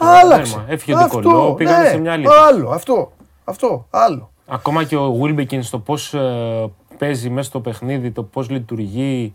Ναι. Έχει φύγει πολύ από το ένα και έχει πάει πιο πολύ στο δύο και του έχει τραβήξει την μπάλα τα χέρια ο Καλάθης. Τον έχει βοηθήσει πάρα πολύ. Πάρα πολύ γιατί. Στο shot selection μου λέμε. Εγώ όταν τον πήρε τον Γουίλμπεκιν, τότε που λέγανε Ντόρσεϊ και αυτά, θέλει τον Ντόρσεϊ και μετά εμφανίστηκε ο Γουίλμπεκιν. Και εκεί πίστηκα ότι δεν θα πάρει ποτέ τον Ντόρσεϊ, γιατί ο Ντόρσεϊ, άμα δει το Γουίλμπεκ στο δρόμο, λιποθυμάει από αυτά που τράβαγε στη Μακάμπη. Γιατί θέλουν και δύο την μπάλα, γι' αυτό το λέω. Εγώ δεν περίμενα, μπράβο, εγώ το πω του Ιτούδη. Δεν τον περίμενα ότι θα τον είχε λίγο τόσο. Ο Γουίλμπεκ είναι στη Μακάμπη. Μα δεν κατάλαβες. Στο στοίχημα, τα εκτελεσμένα τρίποντα είχε φτάσει να τα δίνουν 8,5. Να ξεκινάει το 8,5. Ναι. Δεν χρειάζεται να σας πω κάτι άλλο. Έπαιζε στο ένα, είχε όλη την ώρα την μπάλα στα χέρια, το αποφάσιζε αυτός, είχε το ελεύθερο να κάνει ό,τι θέλει εκτός λογικής. Ναι. Αυτό πολλές φορές απέδε και κάποιες άλλες όμως ήταν πρόβλημα. Ναι. Τώρα λέει ένας φίλος, εντάξει θα τους δούμε και αυτούς, δεν είχε και δύσκολο πρόγραμμα η Φενέρ. Αγαπημένοι μου φίλοι, όλοι με όλους παίζουν και έχουμε δει κι άλλους που έχουν εύκολο πρόγραμμα και δεν μπορούν να σταυρώσουν παιχνίδι τώρα. Άστο. Αυτά είναι. Μάζευε για συνεαρρογές. Σημαντικό για τη Φενέρ να μαζεύει νίκες. Και είναι σημαντικό για τον Ολυμπιακό να κάνει το 5-1 και πολύ σημαντικό γιατί μετά θα. Δεν θα περάσουμε σε άλλη συζήτηση, αλλά θα πέσει το τραπέζι. Είναι σημαντικό να μην κάνει δεύτερη ήττα μέσα στην έδρα. Το έχει χάσει ήδη από τη Μονακό, η οποία Μονακό έβγαλε όλο το φορμάρισμα. Και που παίζουν αυτοί σήμερα. Με τον Ερυθρό Αστέρα. Έπαιζε χθες Μονακό Ερυθρός Αστέρα στο ποδόσφαιρο και σήμερα Μονακό Ερυθρός Αστέρα στο μπάσκετ. Ωραίος άσος αυτός. Αλλά είναι μέσα. Τέλος πάντων. Να, εδώ τα βλέπετε. Εδώ βλέπετε και το αποτέλεσμα και το πρόγραμμα που σας το δίνουν τα παιδιά απ' έξω. Ο Ολυμπιακός λοιπόν έχει την ευκαιρία να κερδίσει, να πάρει δεύτερο εντός έδρας παιχνίδι μετά από αυτό με τη Ζάλγκιρις, γιατί την άλλη εβδομάδα υποδέχεται την ομάδα η οποία χθες κέρδισε τον Παναθηναϊκό. Παίζει με την Παρτίζαν Ολυμπιακός, τρίτο μέσα παιχνίδι, πριν φύγει ξανά. Δεν έχει θέματα, έχουν γίνει επιστροφές, οπότε μένει να δούμε. Ο Λούτζιος μόνο δεν παίζει σήμερα. Ναι, ο Λούτζιος δεν παίζει. Συγγνώμη Μιχαλάκη μου, μην νομίζω ότι θα σε υπολογίζω. Το ξέχασα. Τι ήθελα να πω, τι άλλο. Με μια Βαλένθια η οποία μέχρι τώρα είναι άσπρο μαύρο. Έχει κάνει και καλά παιχνίδια. Έχει με πολύ μεγάλες μεταπτώσεις. Αλλά είναι μια ομάδα η οποία πήγε στην Κωνσταντινούπολη με 4 ήττες στην πλάτη, με κακές εμφανίσεις. Με το Μουμπρού αποκεφαλισμένο. Ναι, και πήγε και καθάρισε. Και του ξαναβάλανε τον πραγματικό το κεφάλι στη θέση. Καθάρισε την Ανατολού Εφές μέσα σε ένα βράδυ. Σωστό. Λοιπόν, Ζάλγκιρις Άλμπα. Άσος. Άσος, Λοιπόν, μόνο και μόνο για να κοντράρω τον Τρίγκα, πάω με το διπλό. Στηρίζω crazy game Άλμπα Βερολίνου. Με τον κορυφαίο GM της Ευρώπης. Όταν μαρσάρει η Άλμπα Βερολίνου, έτσι δεν είναι. Κρύβονται όλοι. Λοιπόν. Ολυμπιακός Βαλένθια, εντάξει, είπαμε. Μπαρσελόνα Φενέρμπαχτσε. Τι ματσάρα είναι, και μπορούμε να δούμε αυτό το παιχνίδι. Λοιπόν, Μπαρσελόνα Φενέρ. Ό,τι πεις, θα πω το αντίθετο. Διπλό. Όχι, διπλό. Δεν λέω το αντίθετο. Είμαι και με τον Ιτούδη, Λοιπόν, δεν με ενοχλεί ο Σάρας, δεν ξέρετε την άποψή μου, αλλά με ενοχλεί πάρα πολύ ότι τα κάνει όλο χειρότερα. Αισθάνομαι ότι με έχει προδώσει και για να με κοροϊδεύει ο καβαλιέρας. Ναι, ρε φίλε. Τι είναι αυτό το πράγμα. Του έχουν δώσει 20 κουβάδες χρυσάφι στα πόδια. Και τα κάνει όλο και χειρότερα. Θα δούμε και σήμερα πώς θα τα πούμε. Βέσελη εναντίον Φενέρμπαχτσε σήμερα. Η μισή εθνική Τσεχίας εναντίον όλων αυτών. Λοιπόν, η Βίρτους Βιλερμπάν. Άσος. Ναι. Δύσκολος. Ναι. Και Μονακό Ερυθρός Αστέρας. Εντάξει, εδώ άσος είναι τώρα. Πολλά με λίγα. Ναι. Πόσο ξύλο να παίξει ο Αστέρας. Ο παλιός Αστέρας έπαιζε ξύλο. Νομίζω το handicap θα έχει για ενδιαφέρον. Δεν ξέρω σε ποιο επίπεδο είναι το handicap. Ναι, σωστά. Μάλιστα. Τίποτα άλλο, το φοβερό πρωτάθλημα που αναβάλλονται αγώνες έτσι για πλάκα, πώς πάει. Α, ξέχασα, είσαι φίλος τέτοιον, πρέπει να το δικαιολογήσεις. Έλα, δικαιολόγησε. Για τη Super League δεν λες. Όχι, αυτό είναι φοβερό. Το Νησάκι λέω. Που αναβάλλεται ένα πρωτάθλημα. Δεν βρήκαν ξενοδοχείο. Τώρα έχει Παναθηναϊκός Ολυμπιακός. Μετά θα έχει Μουντιάλ. Άμα είναι ένα μήνα να σταματήσει το πρωτάθλημα, έχει Μουντιάλ. Δεν έχω κάνει. Δεν υπάρχει τίποτα νεότερο. Όλα καλά, όλα ανθυρά. Χορευόμαστε όπως ξέρουμε. Εντάξει. 2 συνεχόμενες νίκες οι Lakers. Κανείς δεν έρχεται να πει την αλήθεια εδώ μέσα. Δεν πειράζει. Γι' αυτό έχεις εξοπλικά. Σηκωφυγέρι. Γι' αυτό είχαν εξοπλικά. Δεν είναι δικά μου. Σαν δεν τρέπεσαι, ρε. Αν χαθείς, ρε, να χάνεσαι. Δεν πειράζει. Σπολάει το LA. Πήρε φόρα η μηχανή. Η μηχανή πήρε μπροστά. Ναι, για Αγραβάνη δεν είπαμε. Δεν πειράζει, θα το πω εγώ. Δημήτρης Αγραβάνης επιστροφή. Το έχετε διαβάσει ήδη, έχει μπει και στο 24 θέμα. Είχε ένα μήνα συμβόλαιο με την Νάπολη για να έχει ρυθμό για να παίξει. Πλέον με τη φανέλα του Περιστερίου. Παίκτης του Βασίλης Πανούλη, ο Δημήτρης Αγραβάνης. Θέλω να δω τι γίνεται στο Πολ. Τι θα γίνει στη Λεωφόρο. Sport24.gr /vote. Και όλοι, το 41% λέει ότι ο Παναθηναϊκός θα κερδίσει. 3-11-33. Αήτη το ήταν και πάει. Έχει φημώσει τον κόσμο Ματίκας με το mail. Λοιπόν, στα Πολ. Θα το βγάλουμε αυτό με τα mail. Αυτό με τα mail, γιατί το πήρες, αφού δεν το έχω διαβάσει όλο. Αυτό με τα mail θα το επαναφέρουμε στα δώρα. Όχι ψήφους. Βάλτε πάλι το poll. Λοιπόν, 41%. Διπλό βλέπουν, το 37,3% βλέπει διπλό και χ το 21,6%. Μπείτε και ψηφίστε. Όλα τα άλλα είναι βρώμικα, λέει. Το poll πρέπει να γίνεται εδώ στο chat, λέει ο φίλος μου, γιατί όλα τα άλλα είναι βρώμικα από τον πράσινο σκηνοθέτη. Σου χρεώνουν και το αποτέλεσμα του poll. Βέβαια, αυτό που έχει κάνει ο Ματίκας με το mail, το θεωρώ και λίγο δίκαιο και σωστό. Και γι' αυτό φαίνονται και οι συμμετοχές. Γιατί μπορεί να μπαίνει ο κύριος εδώ, σκηνοθέτη μου, μπορεί να μπαίνει εδώ ο κύριος, αν δεν είχε... και να ψηφίσει 200 φορές. Και να πει, μα, σας σκίσαμε. Όχι. Γι' αυτό θα βάζετε το mail, όσοι δεν θέλετε να ψηφίσετε, μην ψηφίζετε. Δεν πειράζει, όσοι είναι. Βέβαια. Λοιπόν, τι άλλο, πάμε. Κατέβασε το νέο app του Sport24 και διάλεξε τι θα δεις. Με το MySport24 φτιάξε τη δική σου homepage επιλέγοντας ομάδες, αθλητές και διοργανώσεις. Ειδοποιήσεις για ό,τι συμβαίνει για την ομάδα σου. Match Center, Video Highlight, Live εκπομπές και στατιστικά για όλους τους αγώνες. Μόνο αθλητικά και στο κινητό σου με το νέο Sport24 app. Κατέβασέ το. Λοιπόν, κατεβάστε το application. Πέρυσι, τέτοια μέρα, όχι τέτοια μέρα, 4 Νοεμβρίου, προπαραμονή αγώνα Παναθηναϊκού Ολυμπιακού, είχαν μπει εδώ, με μπροστάρι τον κύριο Χρήστο Χατζιβάνου, είχαν μπει εδώ 3-4 φίλοι του Παναθηναϊκού που εργάζονται στην 24 Media, μπήκαν, στάθηκαν όρθιοι, είπαν πολλά για να ειρωνευτούν και να πειράξουν το φίλο μου και αδερφό μου, ο οποίος τη Δευτέρα τους γύρευε μετά, τους έψαχνε και αυτοί δεν εμφανίζονταν. Πρέπει να προβληματίζεσαι ότι δεν έχει έρθει κανείς σήμερα. Προβληματίζομαι. Είναι χαρούμενοι τώρα. Δεν θέλουν τέτοια. Και όχι μόνο αυτό, ναι, είναι και αλλαγή πλεύσης. Ναι, δεν τα χρειάζονται τώρα αυτά. Αλλαγή πολιτικής, ναι. Με εξαίρεση τον πράσινο σκηνοθέτη, ο οποίος έχει ανοίξει το στόμα και λέει, έχει πει, ξεφύγει, ξεσάλος, εκνευρίζει εδώ τους τηλεθεατές που δεν είναι Παναθηναϊκοί τους. Οι Παναθηναϊκοί τον αποθεώνουν, έχει χαμός. Λοιπόν, ωραία είναι αυτά, πάντως. Πες τα δικά σου και θα πάμε μετά, θα τελειώσουμε μετά. Καλύτερα να τελειώσουμε αθλητικά, γιατί πάλι τα δικά μου είναι γνωστά. Πού είναι η Εύα όμως, Εύα δεν βλέπω, μια χαρά ήταν. Ωραία, εγώ είπα καλημέρα με ήλιο. Μια που το λες, θα ξεκινήσουμε με Εύα, πολύ ήλιος, ναι. Εντάξει, θα αρχίσουν τα φαινόμενα από Παρασκευή βράδυ. Τώρα στην Αττική το κύριο πρόβλημα της κακοκαιρίας θα είναι πιθανότητα από Σάββατο βράδυ και Κυριακή. Ναι. Λογικά τα πιο έντονα φαινόμενα θα είναι μεσημέρι. Ναι. Να δούμε πώς θα έχει πάει και το πράγμα και για το μάτς. Ναι. Έχουν βγει συστάσεις πάντως και μάλιστα παρατήρησα ότι η ΕΜΗ βγάζει ανά 12ωρο έκτακτο. Το δεύτερο έκτακτο που έβγαλε, ας πούμε, δεν άλλαζε κάτι. Απλά βλέπω ότι προσπαθούν να έχουν και τον κόσμο σε εγρήγορση. Έχουν δοθεί οδηγίες και νομίζω ότι πρέπει ο κόσμος λίγο, όταν δει και αρχίζουν τα φαινόμενα, να μην κάνει τα ίδια λάθη υπερεκτίμησης δυνατοτήτων, δηλαδή να μείνει εκεί που βρίσκεται, να μην προσπαθεί να διασχίσει δρόμους και χυμάρους κτλ. Γιατί ούτε τα αυτοκίνητα προστατεύουν, το έχουμε δει πάρα πολλές φορές. Φαίνεται, για να επιμένουν με τις προειδοποιήσεις, ότι παρά το ότι τώρα έξω βλέπουμε καλοκαίρι, ότι σε λίγες ώρες θα έχουμε θέματα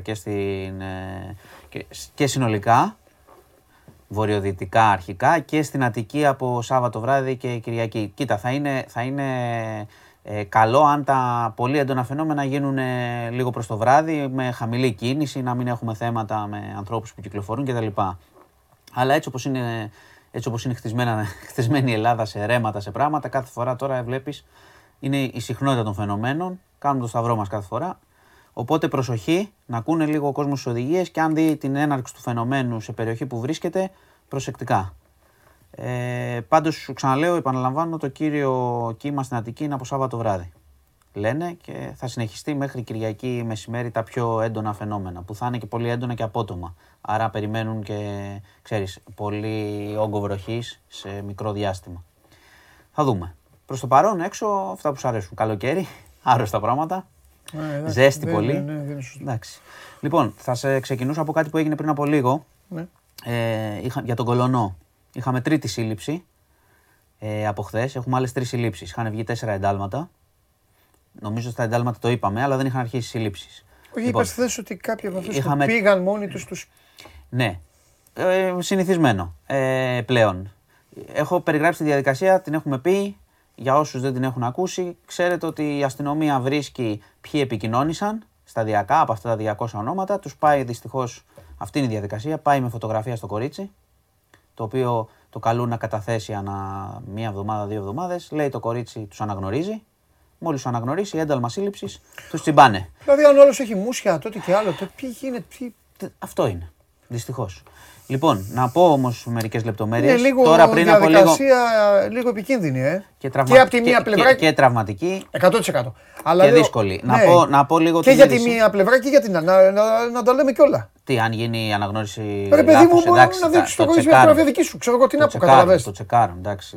Δεν πάει έτσι. Η αστυνομία έχει κάνει από 10 πάντες. Το λέω γιατί είναι 12 χρονών και έχει περάσει και πολλά. Δεν το λέω για. Και επειδή μιλάμε και για υποθέσεις που έχουν γίνει πότε. Είναι εξάμηνα πίσω κλπ.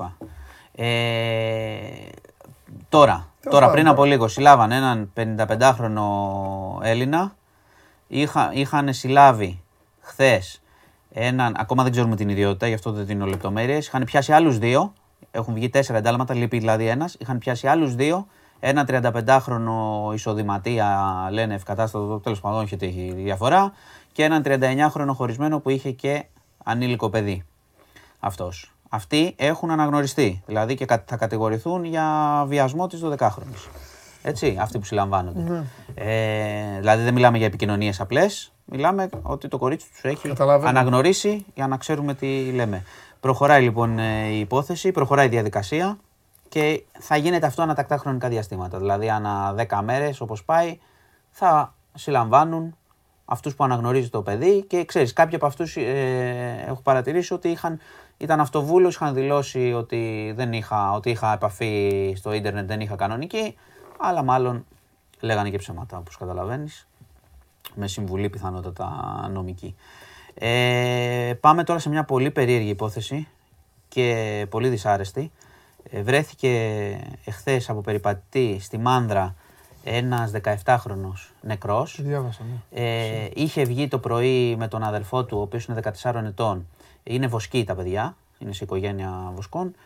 Είχαν αφήσει τα πρόβατα το πρωί, πήγαν το απόγευμα να τα μαζέψουν. Πήγαν, χάθηκαν ο ένας από τον άλλον, πράγμα που συμβαίνει αρκετές φορές. Το 14χρονος μετά από πολλή ώρα γύρισε στον πατέρα του, ο 17χρονος δεν γύρισε και τελικά βρέθηκε από έναν περιπατητή με τραύμα από κυνηγετικό όπλο. Πίσω στο κεφάλι. Είχε πυροβοληθεί. Σε 50 μέτρα απόσταση βρέθηκαν 2 κάλικες. Τους έχει πάρει η αστυνομία, εξετάζει, θα γίνει και νεκροψία. Είχαμε κατάθεση πολύ ωρή και από τον πατέρα και από το 14χρονο παιδί. Ήταν δύσκολο το παιδί γιατί... Ήταν δύσκολο το παιδί γιατί παρουσιάζει κάποιες αδυναμίες συγκέντρωσης κτλ. Καταλαβαίνετε. Ισχυρίστηκαν και 2 ότι όχι μόνο δεν έχουν κυνηγετικό όπλο μαζί τους με τα πρόβατα, αλλά ότι γενικά δεν έχουν κυνηγετικό όπλο. Να πω, αφέθηκαν ελεύθεροι, να πω ότι η αστυνομία εξετάζει όλα τα ενδεχόμενα, ναι, από το δυστύχημα που ξέρεις καμιά φορά συμβαίνει εκεί, αν κάποιος πυροβολήσει, αν υπάρχει κυνηγός ή αν οτιδήποτε τέτοιο σενάριο, μέχρι όλα τα πιο δύσκολα και δυσάρεστα σενάρια. Προς το παρόν δεν έχουν βγάλει ακόμα κάποιο συγκεκριμένο συμπέρασμα, διότι είναι και δύσκολη περιοχή, δεν έχει μαρτυρίες. Δεν υπάρχει μαρτυρία για κάτι που έγινε, δεν υπάρχει κάμερα, οτιδήποτε, κατάλαβες, στοιχεία τέτοια. Θα το ψάξουν όμως, νομίζω ότι μέσα στις επόμενες ώρες ή κάνα 2 μέρες θα θα βγάλουν άκρη. Ναι, λοιπόν, για την κακοκαιρία τα είπαμε. Για το μπείτε στο News 24 λεπτά, βγήκε το FEC για το επίδομα θέρμανσης. Είναι αρκετά σύνθετο, αλλά ο καθένας θα βρει αυτό που ψάχνει. Να πούμε μόνο σε αυτά που είχαμε πει την προηγούμενη εβδομάδα. Καταρχάς να πω ότι θα γίνει σε 3 δόσεις θα το πάρετε. Δεκέμβρη, Φεβρουάριο, Απρίλιο. Και την αίτηση την κάνεις, ξέρεις, έχεις πληρώσει, έχεις παραγγείλει, έχεις τα αποδεικτικά, είσαι εντός των εισοδηματικών κριτηρίων, δεν θα πάνε τώρα πλούσιοι να το πάρουν κλπ. Αυτό που σου είπα με τις πολυκατοικίες το ρώτησα, το είχα ρωτήσει να ξέρεις, και η απάντηση που πήρα είναι ότι κάθε αφημί ξέχωρο κάνει αίτηση για το επίδομα και χρησιμοποιείς την αίτησή του που κάνει στην πλατφόρμα και τη διεύθυνση σπιτιού και τη διεύθυνση και τα στοιχεία, ξέρω αν πληρώνεται κοινόχρηστα.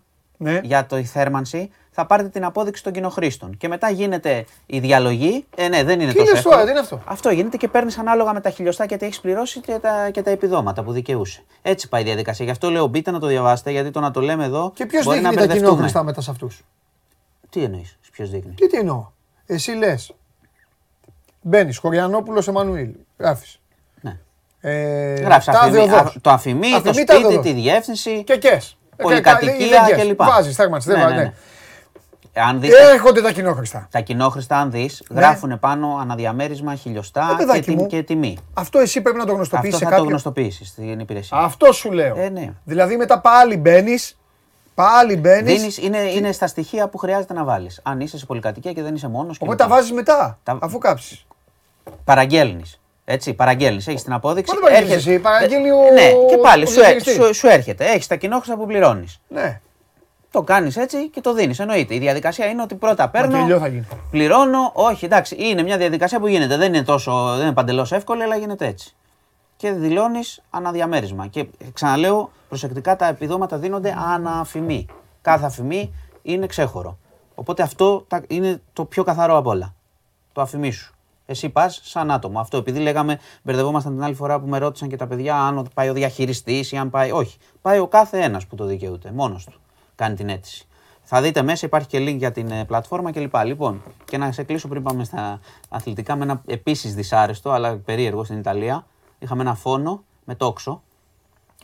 Τόξο. Στη Γένοβα ήταν ένας 63χρονος γείτονας ενός 41χρονου Περουβιανού. Ιταλός ο 63χρονος, Περουβιανός ο άλλος. Ο άλλος έκανε πάρτι γιατί είχε γεννηθεί το παιδί του και κάνανε πάρτι, γλέντι, τραγουδάγανε και αυτά. Βγήκε αυτός που τους έκανε παρατήρηση να σταματήσουνε, τον βρίσανε κλπ. Έγινε μια φασαρία, πήρε τόξο, τον σημάδεψε, τον πέτυχε με τόξο και ο άλλος δυστυχώς τον πήγαν στο νοσοκομείο τον άνθρωπο και πέθανε.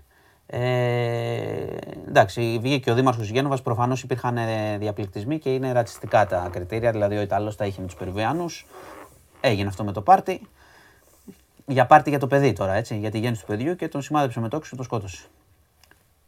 Τι να σου πω. Λοιπόν, αυτά, θα κλείσουμε κανένα αθλητικό λίγο πιο ευχάριστα την κλινική εβδομάδα. Τελικά όλοι τα καλή παντού είναι. Καλά, τι. Με τόξο. Τόξο και τον πέτυχε κιόλας, αυτό είναι το φοβερό. Καλά θα αυτός για να έχει και τόξο, σημαίνει ότι κάνει. Εξασκείται. Κάνει, ναι. Πάει εκεί έξω στα παράσια και κάνει. Τοξοβόλος. Λοιπόν. Τι γίνεται. Αυτά. Τίποτα, είδες όμως, δηλαδή έκανε το τόξο, γιατί σου λέει κάντε φασαρία, ενοχλείτε και χρησιμοποίησε τόξο για να μην κάνει φασαρία αυτός με μπαμπού. Σκότωσε αθόρυβα αυτός. Αθόρυβα, ναι. Πάει τώρα μέσα αθόρυβα και θα δούμε. Μάλιστα. Λοιπόν, αυτά. Ωραία. Να σου κάνω μια ερώτηση. Ναι. Θέλω την άποψή σου για τον αθλητή Ουιτζό. Ή κατά Παντελή Διαμαντόπουλο G.I. Joe. Δεν περίμενα να με ρωτήσεις αυτό. Περίεργο. Το σκεφτόμουν, τώρα νομίζω συνεννοηθήκαμε. Το σκεφτόμουν αυτό το βράδυ που έβλεπα. Λοιπόν,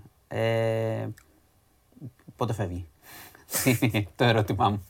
Δηλαδή, άμα δεν τον ξαναδώ, βγάζει. Μια χαρά είμαστε. Νομίζω ότι και τα παιδιά δεν πιστεύω αν θέλει κανείς. Οι Παναθηναϊκοί και οι εξήτεροι θέλουν να τον βλέπουν. Μα τους αρέσει. Δεν νομίζω. Υπάρχει κόσμος που θέλει να βλέπει ποδόσφαιρο.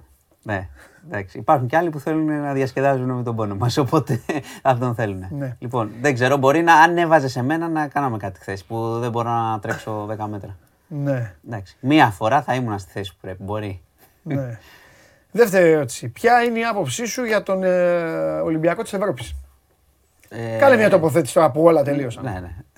Εντάξει, νομίζω το δράμα. Από την αρχή του Ιουλίου. Δράμα. Πήγες διακοπές. Δράμα. Μιλήσαμε, είχαμε μιλήσει και τότε. Είχα πάει στο γήπεδο σε πολλά παιχνίδια. Ναι. Και συνεχίζεται. Δεν σου φαίνεται ότι είναι μακρινό πολύ όλο αυτό? Μου φαίνεται ένας Γολγοθάς για τους Ολυμπιακούς. Σκέψου, ήταν πολύ σύντομο. Γολγοθάς ήταν. Δηλαδή, ήταν όπως και να το πάρεις, δεν βρίσκεις τίποτα. Από εντεκάδες, από εμφάνιση, από ό,τι θέλεις. Δηλαδή, μερικές φορές καλά, αυτό το έχουμε και γενικά τα τελευταία χρόνια οι ελληνικές ομάδες. Δηλαδή, παλεύουν να πάρουν τον τίτλο, να βγουν, ξέρω εγώ, δεύτερη, τρίτη, να πάρουν το κύπελο και μετά βγαίνουν στην Ευρώπη και ξέρω εγώ, σιγά-σιγά δεν ενδιαφέρονται, δεν δίνουν βάση, δεν ενισχύονται. Δηλαδή, δεν είναι για να πηγαίνεις. Ο Ολυμπιακός, η φετινή πορεία είναι τραύμα, δηλαδή να την ξεχνάς. Όλα. Δεν ξέρω τι μπορείς να πιάσεις. Καλό, τίποτα μάλλον. Μπορώ να σου πω και ένα άλλο στοιχείο. Ότι βγήκαν όλες οι ομάδες στην Ευρώπη, όλες, εκτός τέλος πάντων, και ο μόνος που κέρδισε διπλά ήταν ο Άρης. Και αυτός επειδή πέτυχε αυτούς τους. Εντάξει, δεν θέλω να μειώνω τώρα. Εντάξει, ναι. Αυτούς εκεί, τους γίγαντες που είχαν έρθει. Που είχαν έρθει εδώ 20 μέρες. 20 μέρες ήταν εδώ πέρα. Για να δεις και να φανεί και το μέγεθος του πόσο χάλι ήταν και ο Ολυμπιακός δεν πέτυχε και τίποτα τρομακτικές ομάδες. Οπότε. Εντάξει. Χάλια πέτυχε κι αυτός. Τέλος πάντων. Κυριακή. Πάει αυτό. Κυριακή. Ναι. Εντάξει, οκ. Φαβορί είναι σε φόρμα ο Παναθηναϊκός. Ναι. Καλό είναι που είναι έτσι τόσο βέβαιοι και σίγουροι. Πολλές φορές το κάτσε, ρε παιδί μου, να μην. Δηλαδή. Λογικό είναι. Είναι καλό για τον Ολυμπιακό το ότι πάει έτσι εκεί. Έτσι νομίζω εγώ. Ναι. Γιατί είναι βελτιωμένος ο Ολυμπιακός σε σχέση με προηγούμενες εβδομάδες. Έχει καλές μονάδες. Είναι καλό αν ο Παναθηναϊκός κάνει το λάθος να τον υποτιμήσει. Θα ήταν λάθος. Το αναγνωρίζω κι εγώ ότι βάσει φόρμας. Δεν πιστεύω ότι. Ότι θα τους αφήσει ο Ιβάν να έχουν τέτοια. Εντάξει, οκ. Φαβορί είναι πάντως, αλλά σου λέω, δεν είναι ότι θα σου πω ότι το φοβάμαι τόσο πολύ αυτό το μάτς και ότι είμαι βέβαιος ότι ο Ολυμπιακός μπορεί να το χτυπήσει. Έχει χτυπήσει η ντέρμπι και σε άλλες εποχές και πιο κακές και με άλλες μονάδες. Τώρα έχει και κάποιες μονάδες που μπορούν να αλλάξουν το μάτς μόνοι τους. Λοιπόν, αυτά, να γίνει ωραίο πάντως παιχνίδι. Καλά, ωραίο θα το κάνει η Εύα. Η Εύα θα το κάνει. Ναι, είναι και αυτό. Η Εύα έχει τον τελευταίο λόγο. Είναι και αυτό. Σύμφωνα με αυτά που λέτε εσείς, δηλαδή. Εάν λήξουν τα φαινόμενα το μεσημέρι, εντάξει. Θα φάνε λίγη βροχή, αλλά θα γίνει το μάτς μια χαρά. Λοιπόν, καλό Σαββατοκύριακο και να προσέχετε με την Εύα. Έτσι. Πάντως ως Ολυμπιακός δεν ενστερνίζεσαι το τραγούδι. Μια βροχή θα μας σώσει να βραχεί τον καζόν. Έτσι, δεν ταιριάζει αυτό. Ούτε αυτό που λένε η βροχή. Πώς το λένε, η βροχή εξυπηρετεί τη χειρότερη ομάδα. Έχει μονάδες ποιότητας ο Ολυμπιακός. Δεν έχει. Σωστό, συμφωνώ. Δεν έχει. Τσεκούρια, εδώ τα λέμε. Και τα τσεκούρια χρειάζονται. Τσεκούρια. Μην δείτε κανένα δυνατό παίκτη. Να πηγαίνει στην μπάλα με δύναμη, το λέτε και τσεκούρι. Με έχει τυφλώσει αυτό το φως μου, έχει διαλύσει τα μάτια. Στο κεφάλι. Με έχει διαλύσει αυτό. Πώς το έχουμε κάνει έτσι? Με σήμα, με σημαδεύει, δεν βλέπω. Σε λίγο θα κάνω έτσι. Για να σας βλέπω. Εν τω μεταξύ, σκηνοθέτη, καλά, δική σου, εσύ το έχεις κάνει παγίδα. Με έχει διαλύσει το φως, με έχει διαλύσει. Αισθάνομαι σαν τέτοιο αυτή τη στιγμή. Και τι παθαίνω, παιδιά? Αυτό έχει τέτοια, ξέρεις. Τα βλέπω πάνω εδώ στο τάμπλετ μετά. Τα μάτια μου κάνουνε τετραγωνάκια σήμερα. Σε φοβερή κατάσταση είμαι. Έχω φάρμακο, φέρ' το να.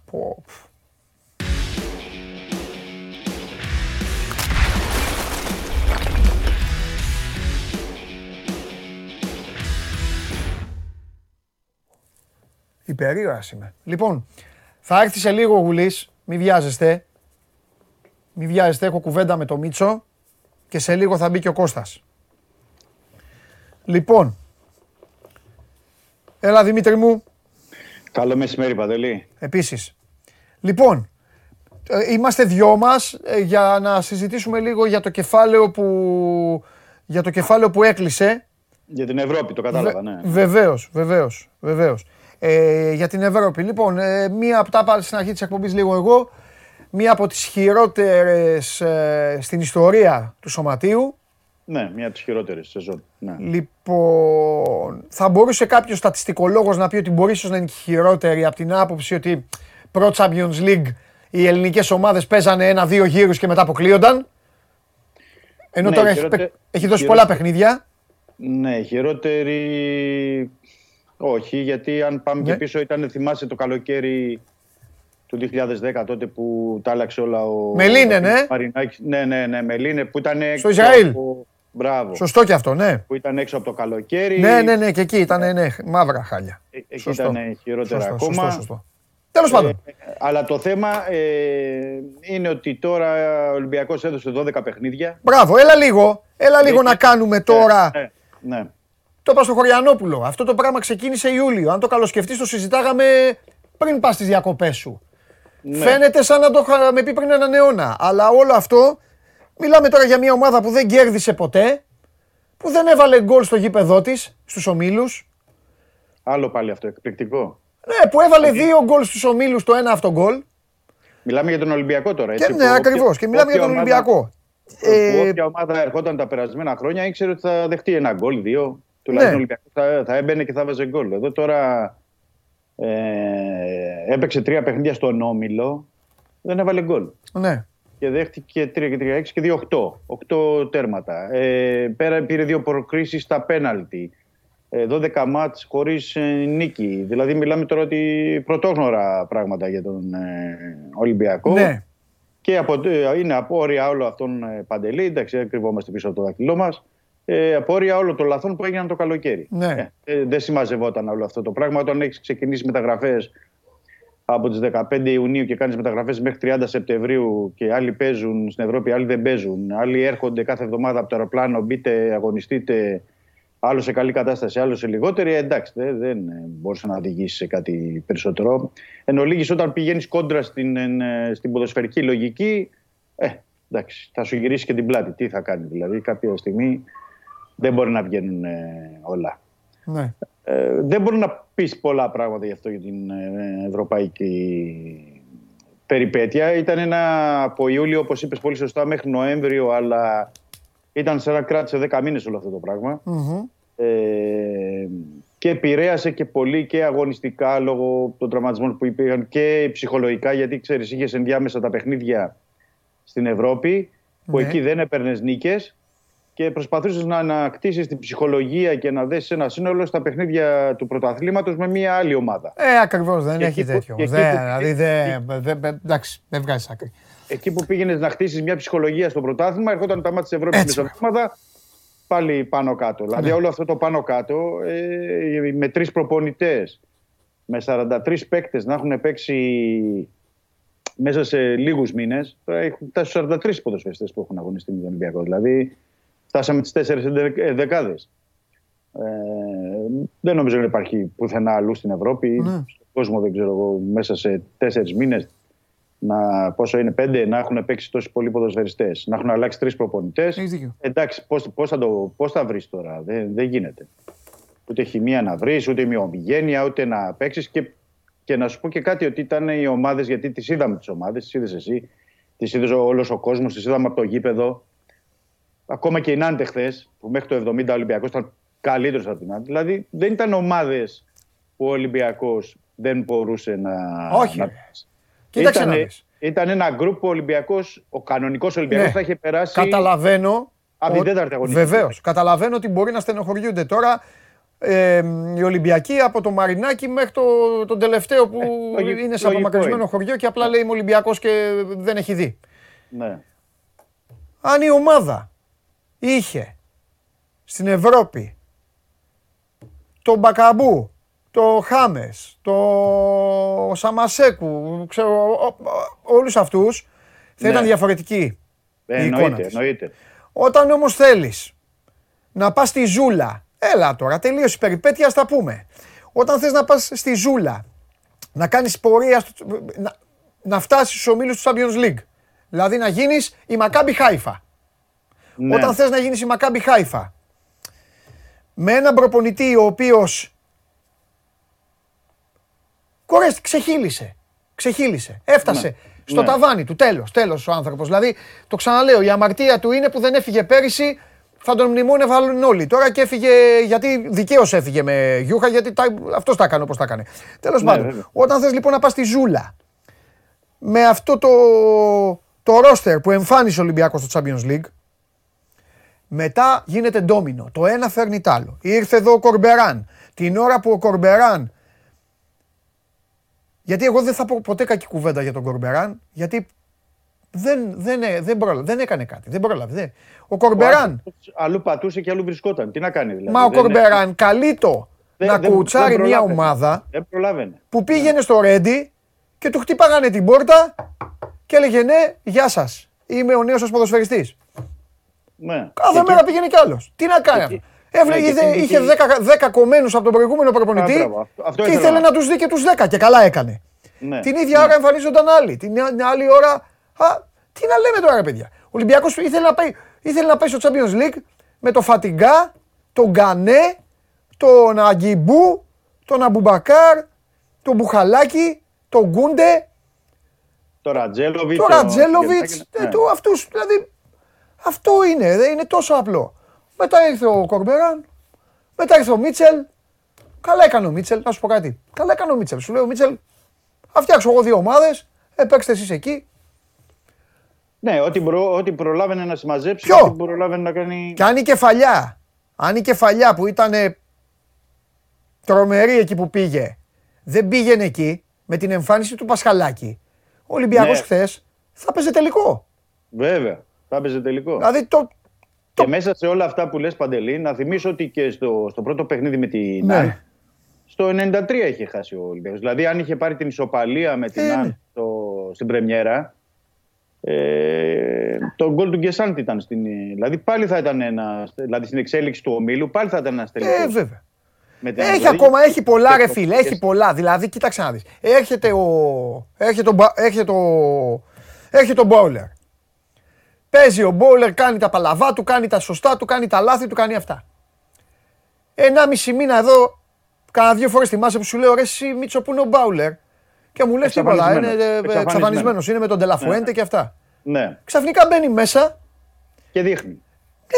Δείχνει γιατί είναι έτσι λειτουργικός ο Ολυμπιακός της Ευρώπης, μάλλον μη λειτουργικός, που μπήκε ένας τύπος που μπορούσε να πάρει την μπάλα να περάσει και δύο και έλεγες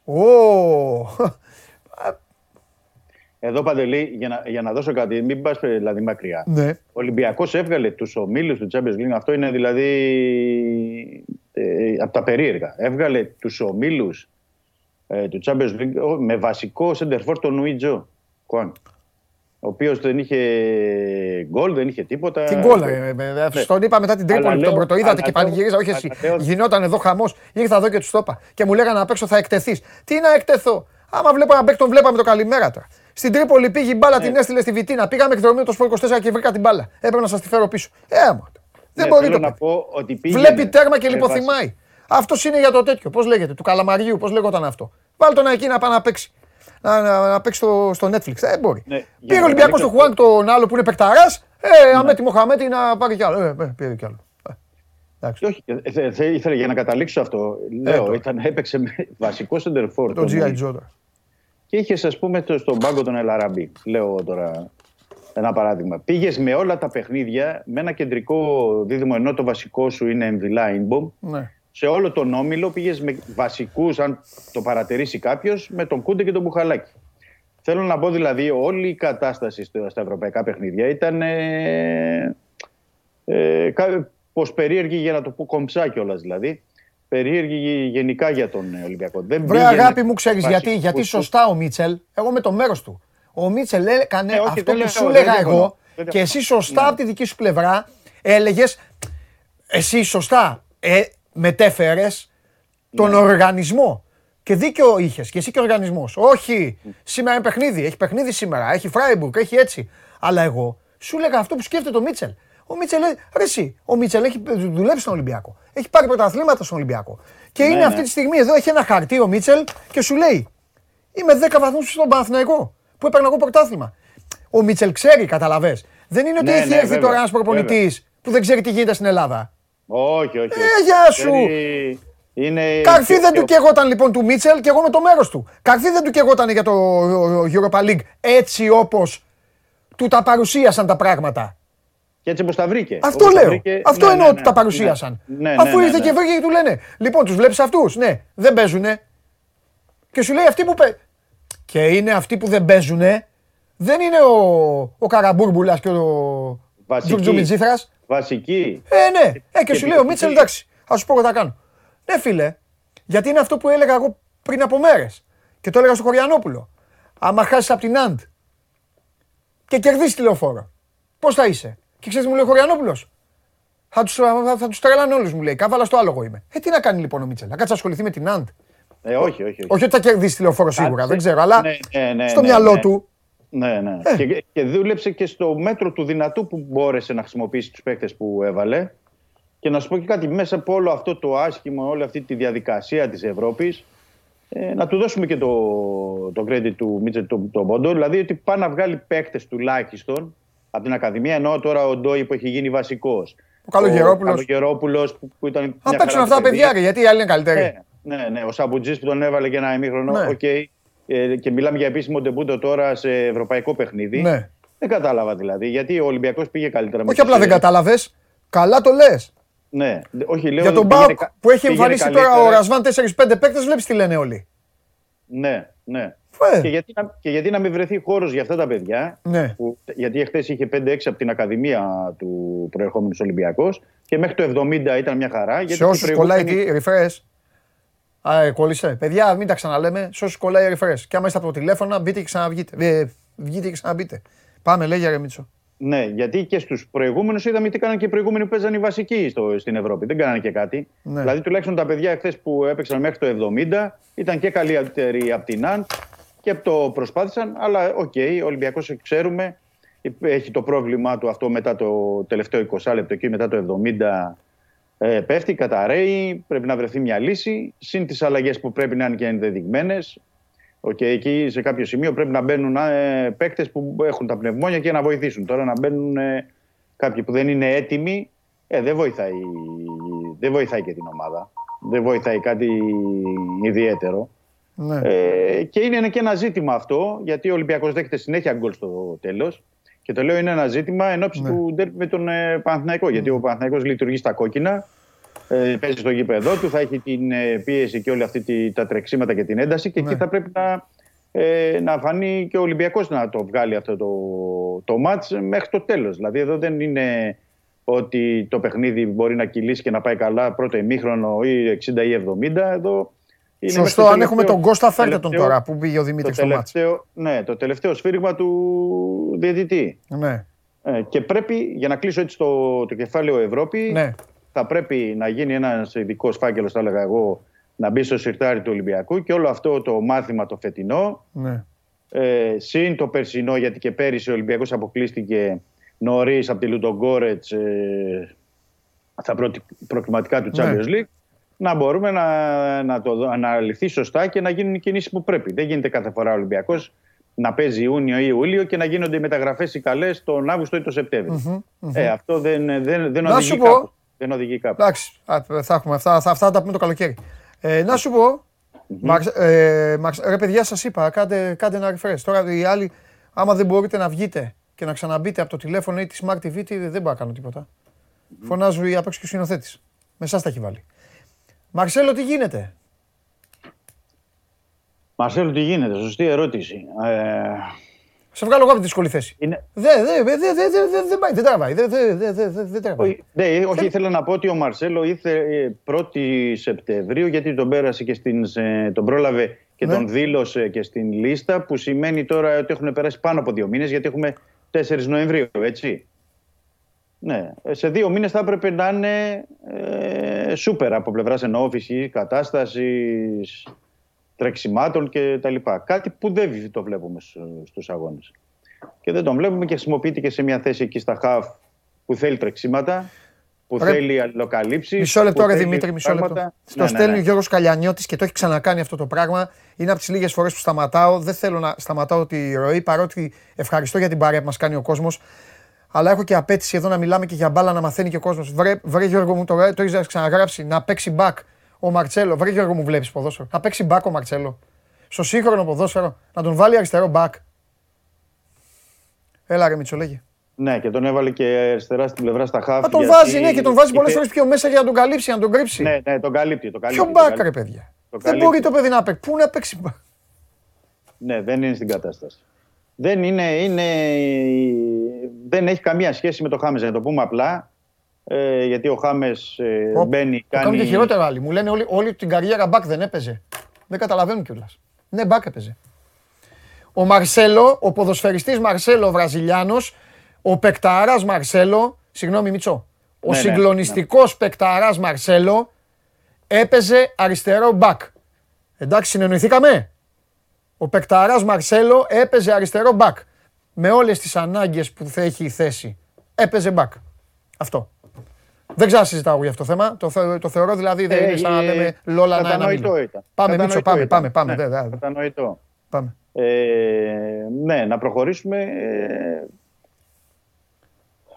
Μαρσέλο, μια με ρωτάς τώρα, δεν μπορώ να πω κάτι περισσότερο. Βλέπουμε μια εικόνα που δεν ανταποκρίνεται σε αυτό που πρέπει να είναι ο Μαρσέλο. Τώρα, αν θα δούμε προσεχώς και πώς θα βελτιωθεί και τι θα γίνει, θα περιμένουμε να το δούμε. Θα μου πεις τώρα, έχει μια εβδομάδα ακόμα, γιατί έχει το Λεβαδιακό, την ΑΕΚ και μετά έχουμε τη διακοπή του πρωταθλήματος. Ναι. Okay, θα δούμε και στη διακοπή και πώς θα δουλέψει ο Ολυμπιακός και τις 2 εβδομάδες που θα πάει στην Ισπανία για τη μίνι προετοιμασία και πώς θα τους ετοιμάσει όλους ο Μίτσελ. Αλλά υπάρχουν ζητήματα για πολλούς παίκτες. Γιατί όπως είπες, γιατί εχθές είδαμε πολλούς να ξεχωρίζουν, αλλά είδαμε και παίκτες που ο Ολυμπιακός τους έχει αποκτήσει με μεταγραφή. Δεν πάω μακριά, δηλαδή τον Ουιτζό και τον Αμπουμπακάρ Καμαρά, που δεν έχουν ανταποκριθεί σε αυτό το. Και τα χρήματα που έχουν δοθεί και σε αυτό που ήθελε ο Ολυμπιακός. Πώς να το κάνουμε, εντάξει. Δεν έχει πάρει πράγματα, δεν έχει πάρει τίποτα από τον Ουιτζό και δεν έχει πάρει ελάχιστα από τον. Ο Ουιτζό τι μεταγραφή είναι αυτός, δεν δανεικός. Δανεικός, αλλά τον πήρε από την Νότιχαμ, αλλά τον πήρε ως εν δυνάμει βασικός σεντερφόρ. Όταν τον πήρε. Γιατί προερχόταν από τη Γαλλία, από την Πορτό και από χρονιές που είχε με διψήφιο αριθμό κάθε χρόνο γκολ στη Γαλλία. League One, δηλαδή ήταν μικρό πράγμα. Είναι παράξενο αυτό που συμβαίνει με τον Ουιτζό. Δεν ξέρω, υπάρχουν παίκτες που προσαρμόζονται σε άλλα πρωταθλήματα ή σε ομάδες, άλλες που δεν του ταιριάζουν. Εντάξει, το συμβαίνει. Μάλιστα. Αλλά το ζήτημα είναι ο Ολυμπιακός ότι πρέπει να επανεξετάσει πάρα πολλά. Θέλω να σου κάνω και μια άλλη ερώτηση και το κλείνουμε για να πάμε στη Λεωφόρο. Εδώ ήρθε και ο φίλος μου. Λοιπόν. Χαίρετε. Φυσική κατάσταση. Ναι. Μετά από τόσο καιρό, μετά την προετοιμασία η οποία φαίνεται ότι είχε προβλήματα ο Μάρτινς και όλα τα υπόλοιπα. Με το Μάρτινς και... Φυσική κατάσταση. Τι βλέπεις την ομάδα να είναι δουλεμένη, τι βλέπεις να πηγαίνει προς το καλύτερο. Ή έχουν αφαιθεί ότι έλα να βγει όπως βγει τώρα και ξανά προετοιμασία τώρα τον Νοέμβρη που θα πάνε και εξωτερικό και... ξέρω και αυτά. Σωστά το λες, σωστά ρωτάς. Η ομάδα μετά το 70. Ναι. Ναι. Μετά το 65. Περιμένει ο Γουλής. Είναι... Μίλησε με τον Γιωβάνοβιτς. Του είπε του Γιωβάνοβιτς, μην αγχώνεσαι, του λέει, άμα δεν μπει τον γκολ νωρίς. Μετά το 65-70, όπως θα σηκωθεί όρθιος εκεί στα δημοσιογραφικά και θα σου κάνω ένα έτσι. Παπ! Και με το που σου κάνω έτσι, όρμα. Εγώ τα λέω. Ναι. Για πρέπει πες. Να συνειδητοποιεί. Έχεις δίκιο σε αυτή την ερώτηση. Ναι. Και είναι κρίσιμη ερώτηση. Ναι. Απλά θα πρέπει να συνυπολογίσουμε το εξής. Ναι. Υπάρχει βελτίωση και υπάρχει βελτίωση γιατί βλέπεις μια ισορροπία στην άμυνα με την επίθεση πια τον τελευταίο 1 μήνα με τον Μίτσελ. Αλλά μέχρι στο μέτρο του δυνατού. Δηλαδή, ο Ολυμπιακός είχε 2 παιχνίδια κάθε εβδομάδα. Ένα στην Ευρώπη που έπρεπε να δουλέψει ο Μίτσελ με τους παίκτες της Ευρώπης, ναι, και ένα για το πρωτάθλημα. Και για φυσική κατάσταση μιλάμε. Για φυσική κατάσταση. Και τι θες να μου πεις, ότι οι άλλοι κάθονταν. Όχι, δεν κάθονταν. Τότε... Αλλά δεν μπορεί να δουλέψει ως σύνολο, ως ομοιογένεια, όλους δεν μπορεί να τους δουλέψει για να βελτιώσει την κατάσταση. Και εν μέσω αγώνων δεν μπορεί να την βελτιώσεις την φυσική κατάσταση στο μέτρο του δυνατού. Ναι. Αυτά γίνονται, τα σωστά πράγματα γίνονται το καλοκαίρι. Και γίνονται πάλι στις διακοπές. Όλα τα άλλα ενδιάμεσα είναι μαστορέματα για να κλείνουν οι τρύπες. Δηλαδή, πόσο μάλλον όταν σου βγάζουν και μυϊκούς τραυματισμούς. Βλέπεις εχθές Για παράδειγμα, θέλω να δώσω ένα παράδειγμα. Στο τελευταίο δεκάλεπτο του αγώνα, δεν ξέρω πώς φαινόταν στην τηλεόραση από τη μετάδοση. Τελευταίο δεκάλεπτο του αγώνα, ο Κούντε κάνει συνέχεια νοήματα στον πάγκο για τον οπίστιο Μυριαίο δεν μπορεί να τρέξει. Λέει κάντε με αλλαγή. Ήταν η πέμπτη αλλαγή. Αναγκάζεται ο Μίτσελ να βάλει τον Άβυλα, τον οποίο αρχικά περνάει εξτρέμ, δεξιό εξτρέμ, αλλά του κάνει νόημα ο Ανδρούτσος ότι έχω πρόβλημα και εγώ στον πίστιο Μυριαίο και δίνει εντολή στον Ανδρούτσο, του λέει πήγαινε μπροστά για να παίξει μπάκο Άβυλα. Είχες δύο παίκτες με μικρούς τραυματισμούς και στα τελευταία παιχνίδια, Παντελή, είναι αυτό που σου λέω. Δηλαδή στα 3-4 Ο Ανδρούτσος που φόρτωσε. Το Λιβέρι. Ο Ανδρούτσος που φόρτωσε. Πού φόρτωσε και έπαθε το μυϊκό. Ήταν την αποχή και μπήκε με 1000 χθες. Ναι, είχε και αρκετά τρεξίματα πάνω κάτω στην πλευρά του. Και στο 81-82 κάνει νόημα προς τον πάγκο και κάνει την αλλαγή ο Μίτσελ για να βάλει τον Άβυλα μπακ και να τραβήξει πιο μπροστά, τουλάχιστον να μην έχει το πρόβλημα. Μάλιστα. Με δύο λόγια, κάνε ξανά προετοιμασία, κύριε Χριστοφιδέλη. Εννοείται αυτό, ότι πρέπει να γίνει ξανά προετοιμασία. Ναι. Και γιατί και στα προηγούμενα παιχνίδια είδα μυϊκό τραυματισμό ο Μπιέλ, μυϊκό τραυματισμό ο Βαλμποενά, χτύπημα ο Μπα, μυϊκό τραυματισμό ο Γκάρι Ροντρίγκες. Αυτά είναι μόνο στα 3-4 τελευταία παιχνίδια. Δηλαδή είναι 6-7 παίκτες. Δηλαδή καταλαβαίνεις ότι που λες για τη φυσική κατάσταση και πολύ σωστά το ρωτάς. Εδώ δεν μπορεί να τους πάει και στα κόκκινα αυτή την περίοδο ο Μίτσελ. Δηλαδή εδώ θα χάσεις και άλλους παίκτες. Εδώ κοιτάει να μην χάνει παίκτες. Μάλιστα. Να σου πω, ο Βρυσάλικο. Ο Βρυσάλικο του μπήκε χθες. Ναι, ήθελε να του δώσει και χρόνο. Γι' αυτό έγινε και αλλαγή. Πρέπει να πούμε. Καλά που το είπες, οι αλλαγές του Ελαραμπή και του Βρουσάη ήταν προγραμματισμένες. Έκανε μπαμ. Αυτοί υπολογίζονται για τηλεοφόρο από εδώ μέχρι τη Βραζιλία. Κάνει μπαμ αυτό. Το λέω αυτό γιατί υπήρχαν και πολλά σχόλια μετά το παιχνίδι γιατί να βγει ο Ελαραμπή και ο Βρουσάη. Παιδιά, ήταν προγραμματισμένο από τον Μίτσελ ότι θα παίξετε ένα ημίχρονο. Ήταν από τους καλύτερους παίκτες, δηλαδή και ο Ελαραμπή που ξεχωρίζει, αλλά και ο Βρουσάη, αλλά θα πρέπει να βγείτε. Γιατί τους υπολογίζω για το τηλεοφόρο. Ο Βρουσάη κάνει καλύτερα ανεβάσματα από το Ρέατσουκ. Τέλος πάντων. Ναι, συμφωνώ.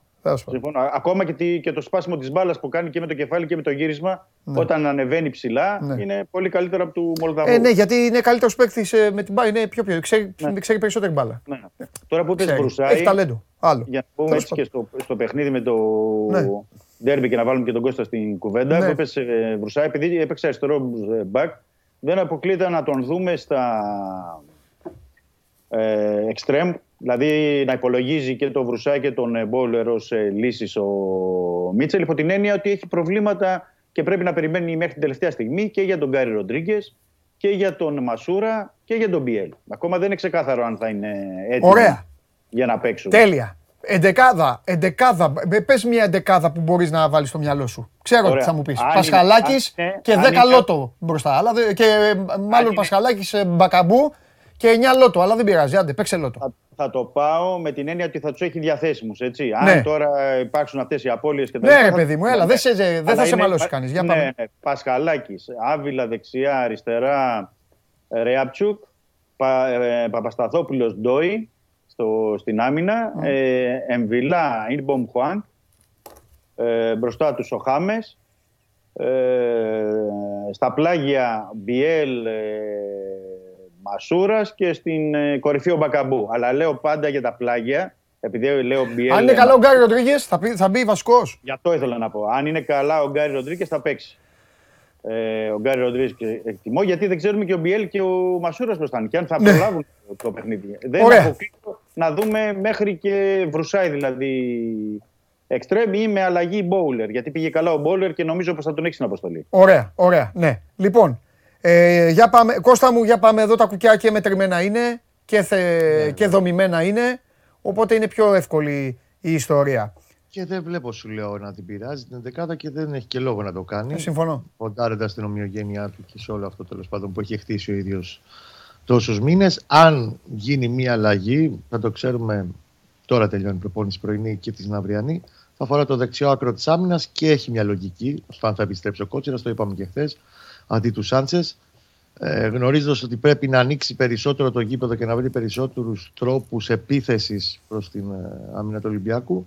θεωρώ ότι ο Κότσιρας ταιριάζει πιο πολύ σε ένα τέτοιο είδους παιχνίδι, έχοντας και μια άρτια συνεργασία με τον Παλάσιος, έχουν παίξει πάρα πολλά μάτς στην πλευρά μαζί τελευταίο 1,5 χρόνο. Mm-hmm. Το θέμα είχε να κάνει με την αγωνιστική ετοιμότητά του. Αλλά από τη στιγμή που τον έβαλε στο ένα δεκάλεπτο στο Βόλο το περασμένο Σάββατο, δείχνει ότι πλέον έχει μπει και πάλι στο αγωνιστικό πλάνο. Εκεί μόνο δίνω μια πιθανότητα αλλαγής. Οι υπόλοιποι 10 είναι γνωστοί, αν δεν έχουμε κάποιο απορρόπτο της τελευταίας στιγμής. Μπρινιόλ κάτω από τα κολπός. Δεξιά είπαμε, Σάντσες Κότσιρας. Αριστερά Χουάνκαρ, στο κέντρο της άμυνας ο Μάγνουσον με το Σέγκεφελτ. Στο εξάρι στην κουλούρα ο Ρουμπέν Πέρεθ, μπροστά του ο Τσέριν και πιο εσωτερικά ο Μπερνάρ σαν οχταροδέκαρο, δεξιά Παλάσιος, αριστερά Βέρμπιτ και στην κορυφή ο Σπόραρ. Ωραία, Κωστάρα μου, άκου να δεις τώρα ποια είναι η διαφορά. Ότι στην περίπτωση του Παναθηναϊκού μπορούμε να μιλήσουμε περισσότερο για ποδόσφαιρα από ότι στον Ολυμπιακό. Στον Ολυμπιακό μιλάμε περισσότερο για μεμονωμένα άτομα. Και αυτό καταδεικνύει η Δημήτρη και το πρόβλημα της ομάδας. Ναι. Περνάει ο καιρός μας και μιλάμε για παίκτες. Τι κάνει ο Αγουλής, τι κάνει ο Χριστοφιδέλης, τι κάνει ο ένας, τι κάνει ο άλλος, και ενώ σε όλους τους άλλους μιλάμε για μπάλα. Λοιπόν, Κώστα, με τις γραμμές τόσο συμμαζεμένες, με την ομάδα να ρολάρει τόσο καλά, με την ομάδα να έχει κάνει τα πάντα όπως σου είπα και χθες. Έχει κερδίσει το τέλος, έχει κερδίσει με πίεση, έχει κερδίσει χωρίς πίεση, έχει ρίξει πεντάρα, έχει κάνει ανατροπές, με όλα αυτά. Και με όλα αυτά που έρχονται στα αυτιά σου. Ρεπορταζιακά. Ναι. Τι πραγματικά πιστεύεις θα κάνει ο Παναθηναϊκός την Κυριακή σαν στόχευση? Θα πάει να ξεδιπλώσει τη βαθμολογία και την κάψα του κόσμου και τον ενθουσιασμό? Κακά τα ψέματα. Ο κόσμος δεν το βλέπει τόσο επιστημονικά όπως ο Γιωβάνοβιτς. Ο κόσμος σου λέει ο Ολυμπιακός Μήτε, τώρα μέσα, δεν είναι καλά. Μήτε, δεν είναι μέσα, καλά. Πάμε. Θα πάει όλο αυτό να το κάνει. Θα περιμένει με τις γραμμούλες του να βρει μια καλή κάθετη, ο Παλάσιος να βρει κανένα χώρο και ό,τι γίνει, ή θα κρατάει για το τελευταίο ημίωρο που στατιστικά ο Ολυμπιακός πέφτει? Εντάξει, κοίταξα δεις. Αυτό το τελευταίο είναι ένα κομμάτι το οποίο το έχει βάλει και στην εξίσωση και στην ανάλυση του Γιωβάνοβιτς δεδομένα. Ξέρετε, ναι. Ο Ολυμπιακός το τελευταίο κομμάτι του αγώνα έχει θέματα στις αντοχές του, εν αντιθέσει με τον Παναθηναϊκό που έχει μια τέλος πάντων δυναμική στο να πιέζει μέχρι το φινάλε και έχει φανεί σε όλα τα παιχνίδια του. Ναι. Η λέξη σε όλο το παιχνίδι το μεθαυριανό για τον Παναθηναϊκό είναι υπομονή. Mm-hmm. Ο Παναθηναϊκός θα πάει να πάρει την κατοχή της μπάλας, να κυκλοφορήσει, να βάλει το δικό του τέμπο. Αυτό πρέπει να κάνει στη Λεωφόρο και αυτό σκοπεύει να κάνει στη Λεωφόρο. Δεν νομίζω ότι θα είναι πολύ επιφυλακτικός. Δεν σου είπα θα πάει μπούνια επίθεση, αλλά δεν θέλει να δώσει ο Γιωβάνοβιτς την ευκαιρία στον Ολυμπιακό να τον χτυπήσει. Να τον βρει ανοργάνωτο, θέλει να παίξει με υπομονή. Και αυτό θα γίνει άμα ο Ολυμπιακός είναι πίσω από την μπάλα και κυνηγάει την μπάλα συνέχεια. Ναι. Έτσι θα ελαχιστοποιηθεί και ο κίνδυνος στο να τον βρει, να βρει χώρο για να το χτυπήσει. Και κουράζεται και περισσότερο η ομάδα που κυνηγάει την μπάλα. Ακριβώς, και κυνηγάει ακριβώς και κουράζεται περισσότερο. Ξαναλέω, σε όλη την προετοιμασία και στο διάβασμα του ντέρμπι με τον Ολυμπιακό, βασικό κλειδί για τον Παναθηναϊκό, ανασταλτικά τουλάχιστον, είναι πώς θα περιορίσει το Χουάν και το Νιμπομ. Κυρίως αυτά τα αυτοματοποιημένα που κάνει και επιδιώκει να βάλει, γιατί είναι ο μοναδικός παίκτης του Ολυμπιακού που το κάνει σε τόσο έντονο βαθμό. Ο Χάμες κάνει άλλα πράγματα μεσοεπιθετικά. Στο που θα του έρθει μπάλα να ψάξει κατευθείαν την 25 ή την κάθετη ή την διαγώνια για τον Μπακαμπού, για τους εξτρέμ. Τέλος πάντων να συλλάβει την αντίπαλη άμυνα ανοργάνωτη. Αυτά θέλει να τα αποφύγει, χωρίς να σημαίνει ότι θα έχει πευδέλα παίχτη πάνω του. Πάντα όπου παίζει ο Νμπομ θα υπάρχει και ποδοσφαιριστής να του περιορίζει τη δυνατότητα να συλλάβει την άμυνα του Παναθηναϊκού οργάνωτη. Ναι. Έχει πολύ μεγάλο ενδιαφέρον η μάχη των δεκαριών, γιατί τη ουσία τώρα μεταξύ των προηγούμενων στον Μπερνάρ δεκάρι είναι. Ναι, αλήθεια είναι και έτσι κινείται. Έτσι κινείται, ναι. Και πολλές φορές, όπως το βλέπω εγώ το γήπεδο, Κώστα, και στην τηλεόραση και αυτά, γιατί μου έχουν στείλει πολλοί Παναθηναϊκοί, μου λένε έλα Παντελή, 4-2-3-1 παίζει η ομάδα και αυτά. Εντάξει. Είναι. Ένα λίγο μίξ γκριλ είναι. Το κάνει, μπράβο, το κάνει και αυτό, ναι. Ναι. Είναι λίγο ενδιάμεσο αυτό. Ναι. Είναι κάτι ανάμεσα 4-3-3 και 4-2-3-1. Ναι. Γιατί παίζει πιο ψηλά από τους άλλους δύο χαφτάρα, μην κοροϊδευόμαστε, πιο κοντά και πιο πολύ προς τα δεξιά κιόλας. Ψάνει τις συνεργασίες με τον Παλάσιο και τα τριγωνάκια με το Σπόρα. Ναι. Έχει πολύ μεγάλο ενδιαφέρον και στο πόσο ο Παναθηναϊκός θα περιορίσει τη δράση του Χάμες, ο οποίος είναι κανονικός Χάμες, έχει ποιότητα, αυτό το συζητάμε και ψάχνει. Το βλέπεις ότι είναι από τους λίγους παίκτες του Ολυμπιακού που ζητάει την μπάλα πάρα πολύ. Οπότε ο Παναθηναϊκός πρέπει να περιορίσει τις όποιες αρετές του στο παιχνίδι του. Έχει σε καλή κατάσταση ο Σάγκεφελτ και τον Μάγνουσον και είναι πολύ βασικό αυτό. Πλέον έχουν αρχίσει και μαθαίνει ο ένας το παιχνίδι του αλλού. Και το έβλεπες αυτό στα τελευταία παιχνίδια. Ο Παναθηναϊκός δεν είναι ότι δεν έτρωγε γκολ, δεν δεχόταν εύκολα φάσεις. Και δεν επέτρεπε στον αντίπαλο να προσεγγίσει τόσο εύκολα την περιοχή του. Ναι. Γιατί και οι δύο είναι καλά και ο Ρουμπέν είναι καλά. Είναι ένα crash test το μεθαυριανό. Σημαντικό crash test. Και βεβαίως το ευτύχημα για τον Γιωβάνοβιτς είναι ότι όλοι μπροστά του είναι σε καλή κατάσταση. Και ο Παλάσιος και ο Σπόραρ και ο Μπερνάρ. Πιστεύει ότι θα το βρει, θέλει υπομονή και πιστεύει ότι θα το βρει τον γκολ. Από εκεί και πέρα θέλει να έχει αυτό τον έλεγχο του αγώνα. Εφόσον έχει τον έλεγχο του αγώνα, σημαίνει ότι θα απειληθεί πολύ. Εφόσον δεν απειληθεί. Και έχει ζήσει και το άλλο. Θα σου πω τι εννοώ. Εγώ πάντα το λέω ότι επειδή είναι μπάλα και ποτέ δεν ξέρεις τι γίνεται. Μιλάνε οι παραγωγές, κάνουν σχέδια 2 εβδομάδες. Περίπατος στο 5 λεπτό. Λέει εκεί, ναι, μπράβο αυτό. Και μπαίνει μέσα, τραβάει ένα σου το Χάμες, το στέλνει στο γάμα. Στο 3ο λεπτό, 0-1. Θέλω να πω ότι ο Παναθηναϊκός νομίζω ότι ψήθηκε λίγο για την ΑΕΚ και από τον ΠΑΟΚ. Για αυτές τις τώρα είναι πίσω στο σκορ, άμα δεν του πάει καλά το μάτς. Ναι. Εντάξει, βγάζει αντίδραση. Δεν το έκανε τα προηγούμενα χρόνια. Ναι. Στα μεγάλα μάτς να βγάζει αντίδραση και όχι μόνο να σώσει την παρτίδα, να το παίρνει κιόλας στο παιχνίδι και να το γυρίζει ολοκληρωτικά. Είναι και αυτό ένα ζήμωμα σε όλη αυτή τη διαδικασία του τελευταίου 1,5 χρόνου. Είναι δοκιμασμένος. Ξαναλέω, επειδή είναι λογικό να υπάρχει όλος αυτός ο άκρατος ενθουσιασμός με το 10 στα 10, με την ομάδα μπροστά, με το συν 10. Θέλει υπομονή το μάτς. Αν μου πεις 1-0, το παίρνω και φεύγω τρέχοντας. Και δεν κοιτάω και πίσω μου αυτή τη στιγμή. Δεν το συζητάω. Γιατί όχι, το λέω γιατί ο ενθουσιασμός πολλές φορές δημιουργεί όχι προσδοκίες, δημιουργεί μια εφορία η οποία μπορεί να μην είναι, να μην βγει και άρα, μπορεί να μην αποτυπωθεί και στο γήπεδο. Γιατί μιλάμε για ένα μάτς. Υπενθυμίζω ότι ο Παναθηναϊκός το 17-18 που διαλυόταν, πήγε στο Καραϊσκάκης με μια ομάδα τέλος πάντων πολύ υποδέστερη από αυτή που έχει, με τον Μουνιά και όλους αυτούς και πήρε εκεί στο Φάληρο και μπορούσε να κερδίσει κιόλας στο τέλος. Δεν τα ξέρουμε αυτά τα μάτς. Ποτέ. Σε κανένα άθλημα αυτοί οι δύο δεν πηγαίνουν με τη λογική και με την εικόνα. Άμπραβο. Αυτό είναι κάτι το οποίο το λέει πάντα περισσότερο αυτός που φαντάζει σε μειονεκτική θέση. Δηλαδή στην προκειμένη περίπτωση Δημήτρη, τώρα το λέει ο Ολυμπιακός. Αυτό τώρα που θα πρέπει βέβαια τώρα να πείσει ο Ολυμπιακός με τη δική του σειρά είναι αν μπορεί Δημήτρη να βγάλει και μια αγωνιστική συνοχή ρε παιδάκι μου. Επειδή το λέω γιατί οι Ολυμπιακοί το έχουν ζήσει από την ανάποδη. Έτσι δεν είναι. Πάρα πολλά χρόνια ο Ολυμπιακός είχε ομάδα. Και λέγαν όλοι ρε πώς έτσι εδώ και λέγεις εσύ ορίστε είναι μια ομάδα δομημένη, δουλεμένη άμα μπορείς κερδίσαι τη. Γι' αυτό σε κερδίζει.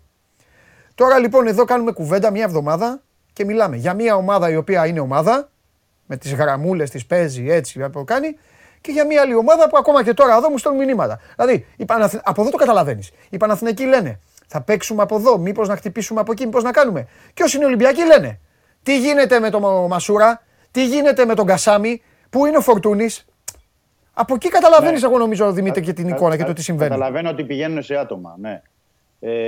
Απλά αυτό θέλω να πω ότι ο Μίτσελ σε αυτό που ποντάρει πολύ ώστε να μπορέσει ο Ολυμπιακός να έχει και την κατοχή της μπάλας και να μπορέσει να δημιουργήσει πραγματάκια και να βάλει δύσκολα στην άμυνα του Ολυμπιακού. Θα πάει να την πάρει την μπάλα. Δεν θα περιμένει. Ναι, γιατί πιστεύει ο Μίτσελ ότι με Μπιλά, Ινμπομ Χουάνγκ, Μπιέλ και Χαμές αυτή τουλάχιστον την τετράδα μπορεί και λόγω ποιότητας. Μπορεί, εντάξει, σωστό. Ποιότητας παικτών και τα λοιπά και να κρατήσει την μπάλα και να την κυκλοφορήσει και να περάσουν τις κάθετες μπάλες. Το θέμα είναι και πώς θα τους βοηθήσουν όλοι οι υπόλοιποι. Ναι. Έχει δηλαδή την ποιότητα εκεί για να μπορέσει να το κάνει. Απλά θα πρέπει να βρεθεί μια ισορροπία και ανασταλτικά και επιθετικά ώστε να μην μένει εκτεθειμένος στα μετώπισθεν ο Ολυμπιακός και ξέρουμε ότι υπάρχει ένα ζήτημα με τις μπάλες, τις μακρινές πάσες στην πλάτη των ακραίων κυρίως μπακ. Θα πρέπει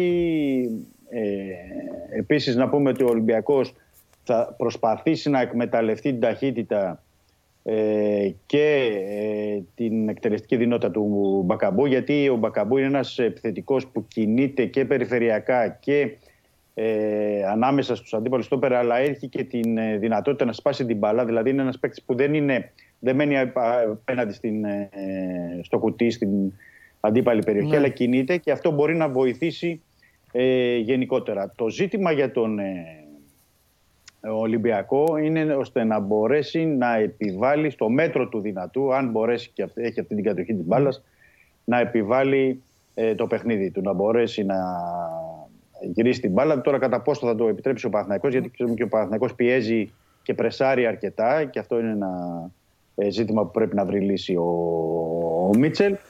Και επίσης τι θα γίνει και στις στατικές, στιμένες φάσεις που είναι μια πληγή για τον Ολυμπιακό, ναι, την φετινή περίοδο αμυντικά, ναι, κυρίως.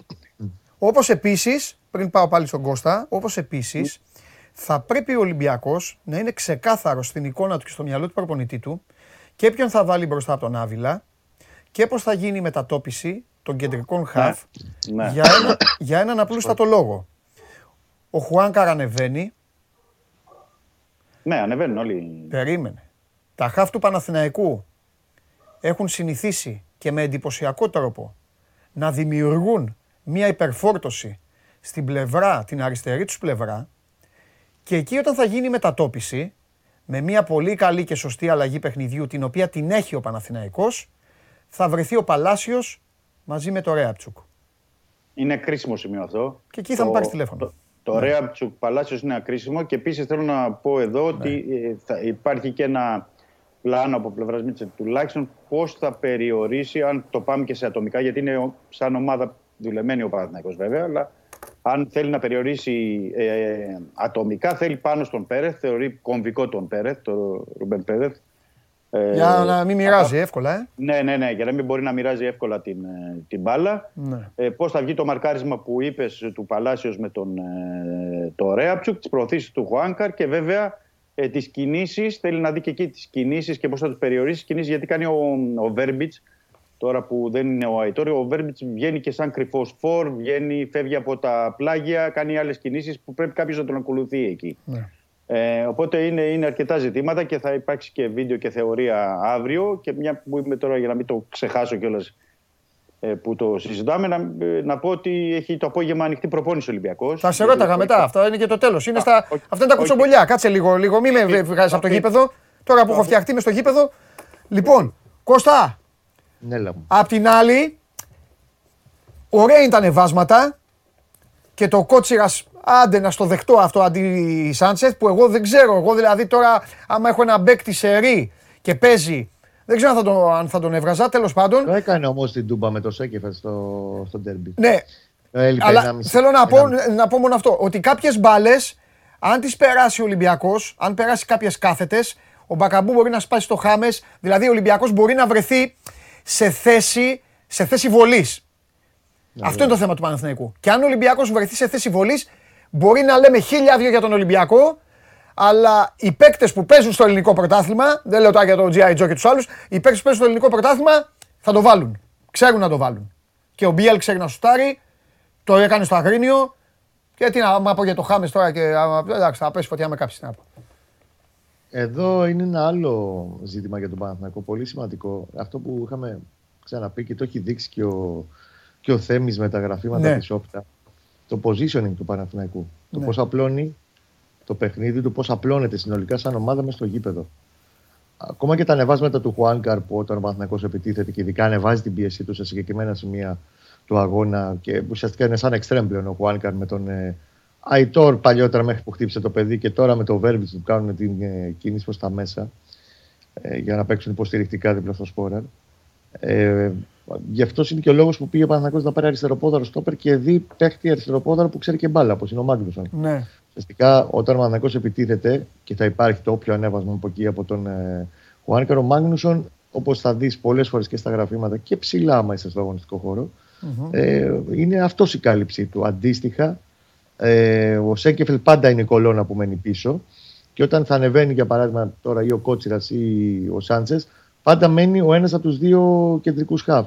Γενικά έχει ισορροπία ο Παναθηναϊκός. Ξέρει ότι ο Ολυμπιακός θα προσπαθήσει με 2-3 μπάλες να βγει στην κόντρα σε συγκεκριμένα σημεία του παιχνιδιού, όταν θα έχει ο Παναθηναϊκός μια επίθεση και μπορεί να χάσει την μπάλα μπροστά ή να έχει μια στατική φάση και να βγάλει άμυνα ο Ολυμπιακός και να προσπαθήσει να χτυπήσει πολύ γρήγορα. Και μπορεί να το κάνει. Και ποιότητα έχει και καλούς παίκτες από την μέση και μπροστά έχει.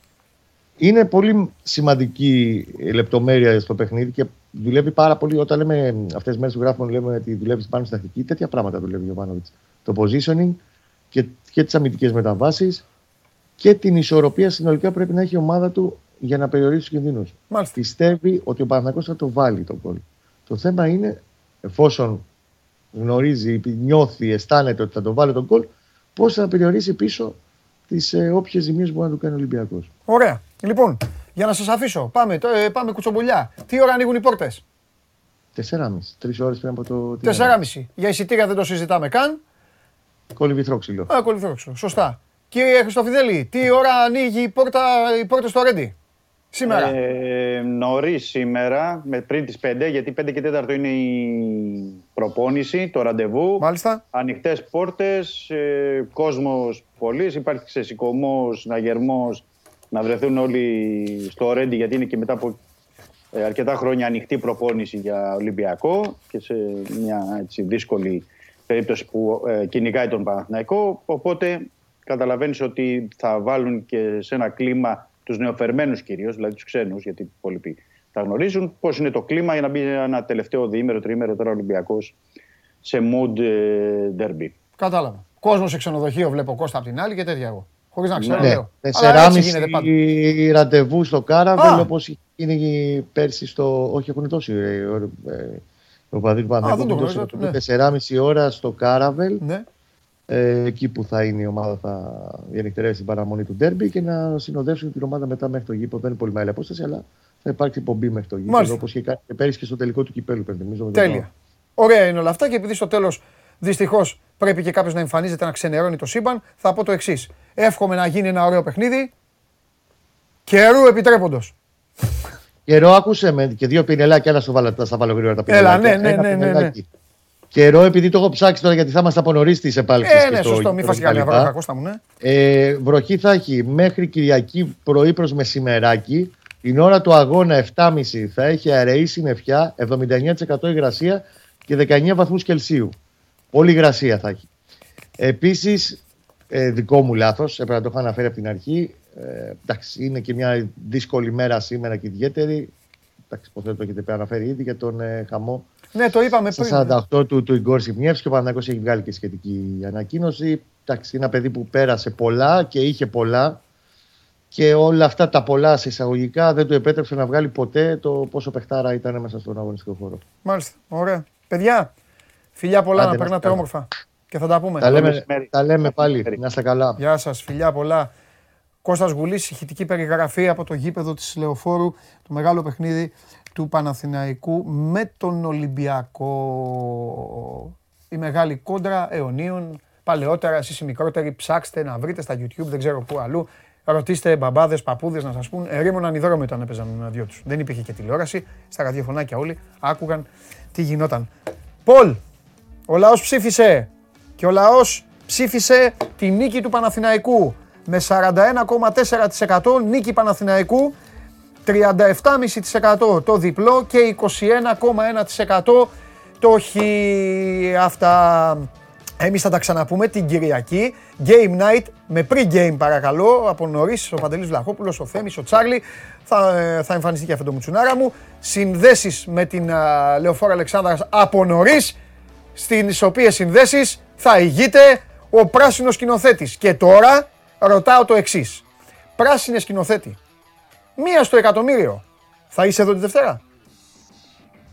Νομίζω είχαμε πει δεν θα γίνει κομπή. Λοιπόν, αυτά, είμαι ο Παντελής Διαμαντόπουλος. Να περνάτε καλά, να περνάτε όμορφα. Ωραίες είναι οι μπάλες, ωραία τα μπάσκετ. Σήμερα Ευρωλίγκα, το βράδυ Ολυμπιακός 9 η ώρα απέναντι στην Βαλένθια.